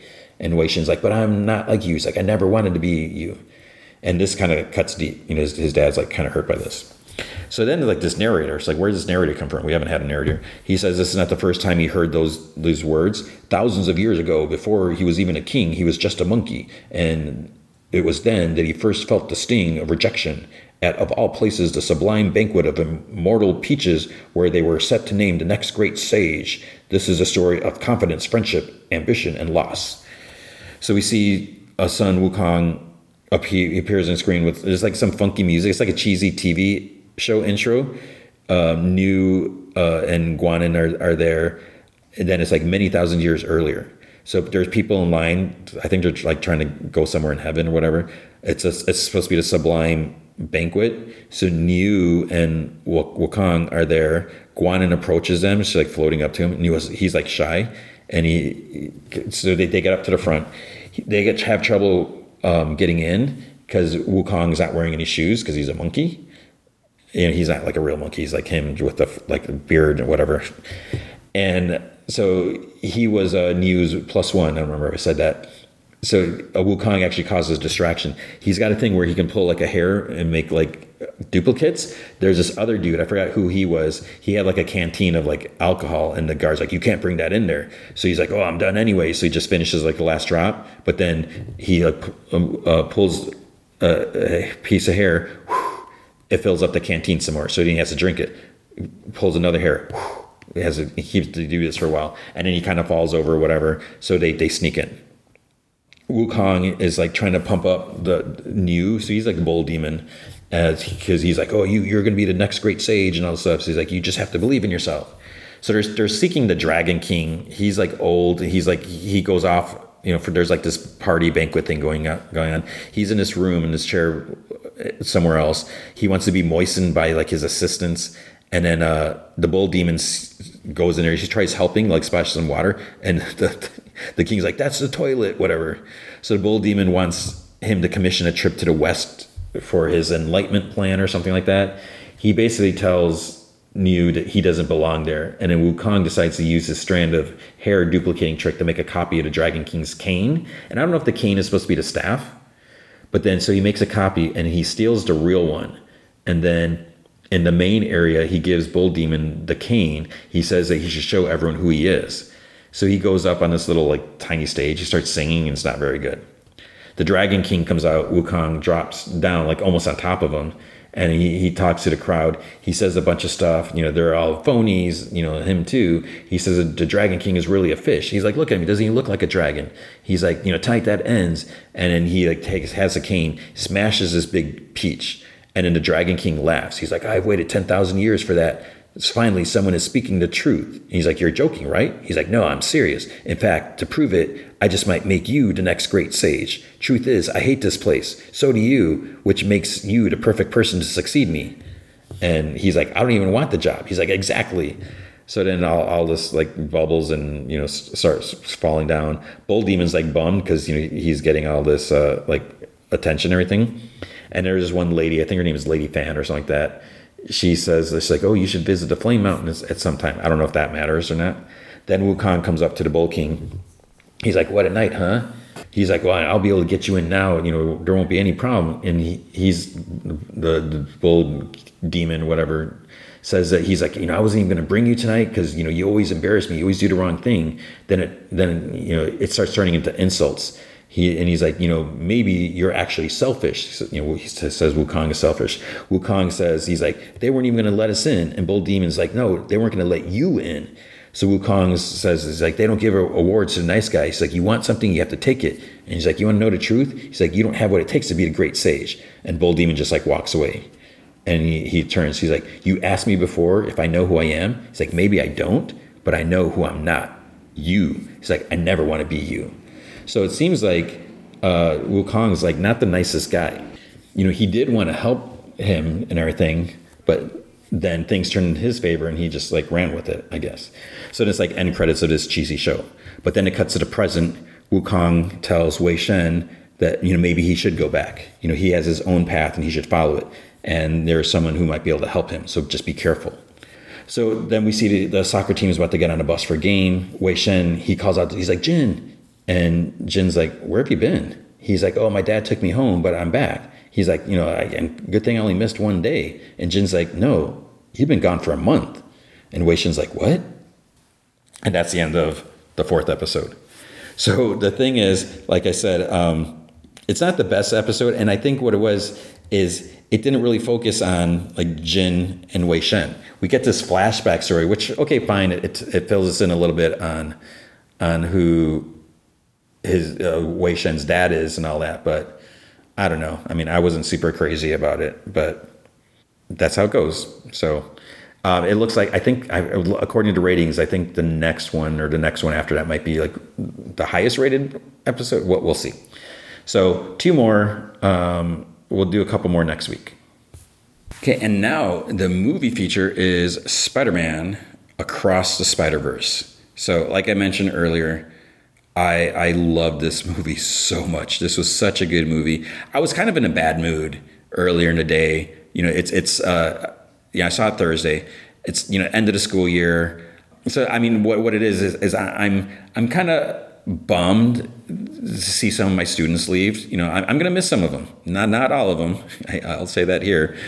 And and you know, but that that's how it goes. You know, that that's that's the problem with teaching. And it was the same thing when I taught high school. You know, you're with these kids for four years and then they're gone with the middle school, I've had these the same kids for three years. You know, most of them for three years because I'm the only math teacher. It's a smaller school, and you know, you you yeah, you want them to, to leave and everything, or you know, well, yeah, some of them you want to leave, but you know, you want them to move on. They need to move on to the next stage of their life. So, anyways, there, there's that stuff, and then there's also the parts that because it's end of the school year, some kids are not you know behaving as well as they should be so you know that's annoying there, there's a lot of stuff and then there's like other stuff going on that i'm dealing with that i wouldn't normally talk about but you know, so I, I'm I am dealing with a lot right now, and so I wasn't in the best mood. But watching this movie, I mean, it's just it, it's such such a, a, good movie. It's a long movie. You know, it's it's 140 minutes, so two hours and 20 minutes. You know, they they say it's the longest theatrical animated release, but it doesn't feel super long. And and I guess when you look at it, two hours and 20 minutes, you know, that's that's a standard for a lot of movies. But for an animated movie, that's super long. I mean, you're lucky to get a you know 90 minutes you know of an animated movie. So throughout this, you it doesn't really feel like it, it drags. You know, there there were there was a couple times where I'm like, part of me I was wondering is like how much more are we to have, and I don't mean that in a bad way. It's because I wanted to keep going, and you know, and part of me is like, like, okay, is it about to end? Am I gonna should I get ready for you know it to be over and then be sad because I wanted to keep going? But you know, you don't really, you just get so into it, and there's just a lot to it. And you know, the first movie, Into the Spider Verse was was was great, but I feel like this is almost on another level. Like you know, of course, the next day after watch, people are like, "Which one was it better than the first? I hate to compare, but I'd have to say that, that this one is better. And and part of the thing is, you know, the first one deals with like intro, you know, origin stuff, you know, who is Miles and getting his powers. But you know, that's such an important movie. You know, I've watched the movie so many times, and you know, I, would watch it again. You know, there's there's I, it's just the first one's such a great movie as well. But what I think I like about this one is it, it feels a little more sophisticated. There's there's more. You know, the, the first one had a little more humor. This one, you know, there's some funny stuff, you know, stuff with Spot and everything. And but I feel like, you know, as much as I like Spider Ham, as much as I can appreciate Spider Ham, it kind of got a little jokey. And even Spider Man Noir, you know, I love Nick Cage, but sometimes, you know, is, a little too jokey jokey. And even, you know, the, the Peter B. Parker, sometimes that was a bit much. Even though it's, it's a great movie, you you take that and. So there, it's, this is just, it has a different vibe to it things get a little more emotional, a little more serious. I absolutely love the fact, and this isn't really a spoiler, I don't think, but I love that this opens up with with Gwen. It starts off with looking at, at Gwen's story, like what is Gwen doing in her universe and in, in the universe sixty five, you know, and just like stuff with her dad. And I'm trying to remember, it's like, did they really touch on her origin in the first movie. If you've read the comics, you absolutely know her story. You know, you know what her deal is, and and and you know, this is what I mentioned earlier about the tragedy. You know, you know what she lost, who she lost, and everything. So we, you know, seeing it here, and you you really feel for her. And and then there's stuff with Miles where you know he's he's Spider Man now in his his universe, but he misses Gwen. You know, he he misses Peter and he's kind of alone, you know, because he, he has no way. They're in different dimensions. How is he supposed to talk to him? It's not like he can't call them or anything. So you know, you have part of that, and there's stuff with him growing old, you know, getting older, and you know, college, and you know, thinking about stuff like that, and stuff with his parents, and so there's just like there's a lot of great character development, just a lot of great writing, and you know, this one of the things that it got me thinking, you know, with with the writer's strike and stuff going on that you know we have all these great characters. You know, we have Miles, we have Gwen, we have Peter, we have uh, you know Miguel O'Hara, Spider-Man 2099. We have all the other versions, but it's like it, it, does go to say, yeah, you have these really cool, awesome legacy characters and you know recent character, whatever. But if they weren't written well, it wouldn't be a movie. You know, I Spider Ham was not my favorite thing in the first movie. I love the fact that Spider Man Ham was included. I absolutely love that. I kind of didn't like the way he was written. It was fine, wasn't my favorite part of the movie.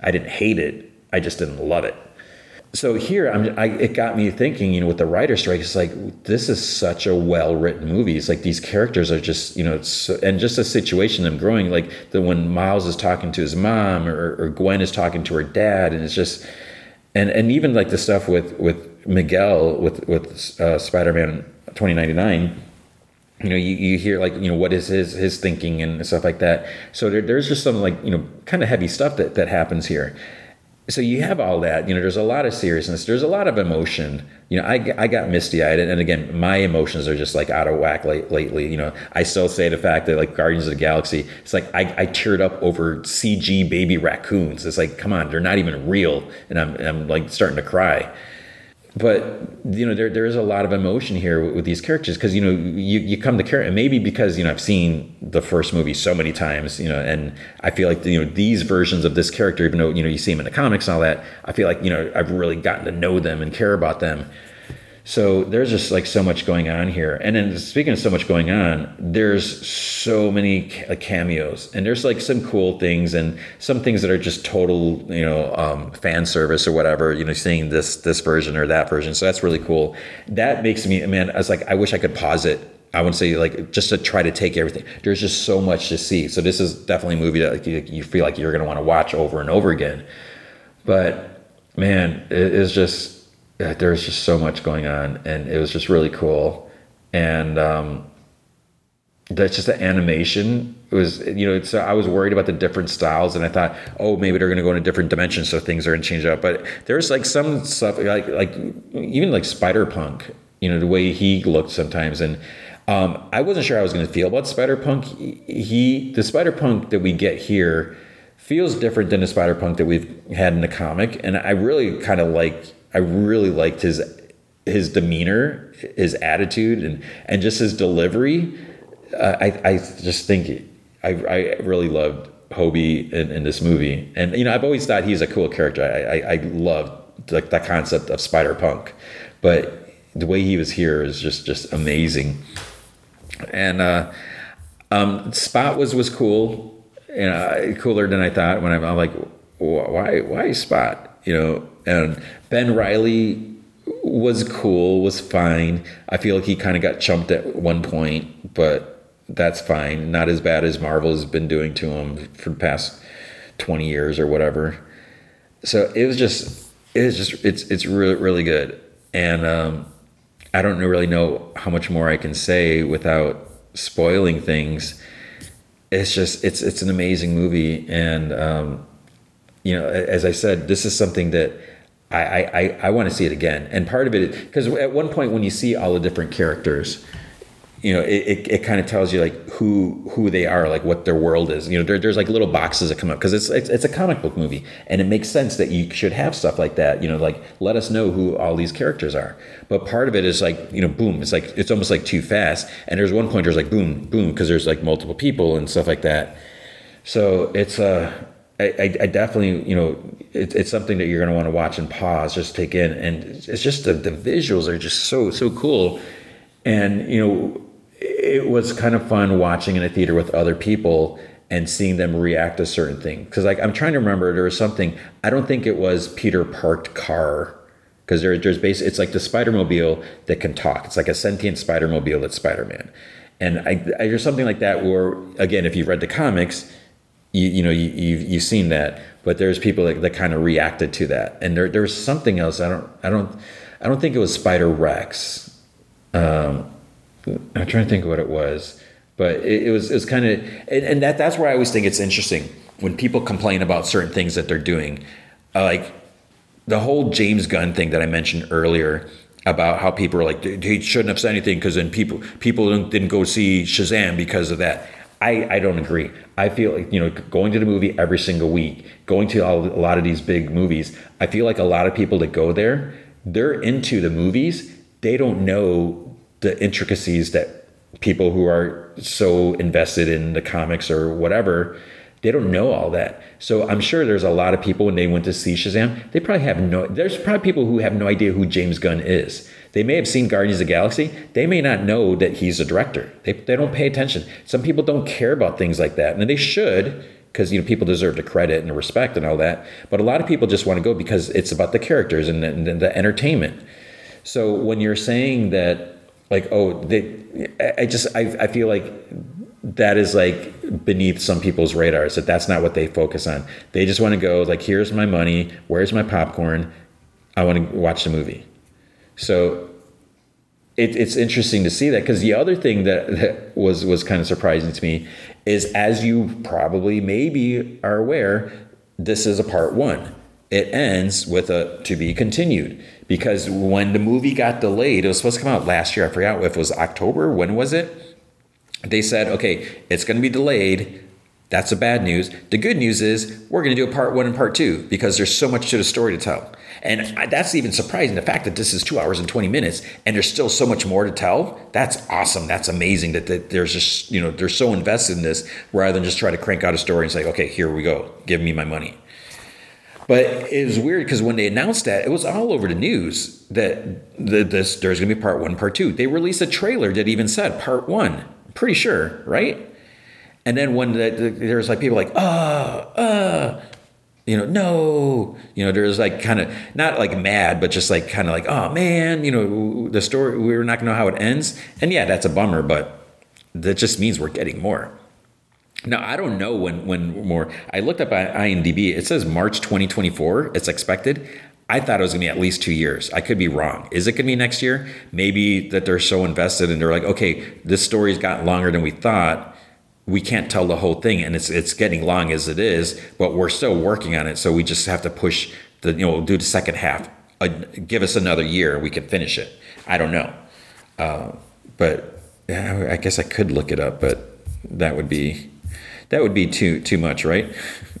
so let's see. Okay, um, a third film was confirmed when Lord Miller revealed in December 2021 that the Into the Spider Verse sequel was being split into two films. See, 2021 they announced this.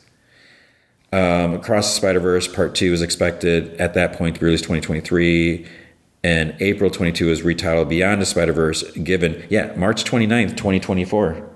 So we'll, we'll see if that's going to happen. So, I, I mean, now I feel like I'm just rambling. I don't know how much more there is to say. It's, it's a fantastic movie, and I, you know, I, I love Miles, and, and, you know, Miles is such a great character. You know, just everything. You know, I, I love the dynamic with him and his mom and his dad and everything.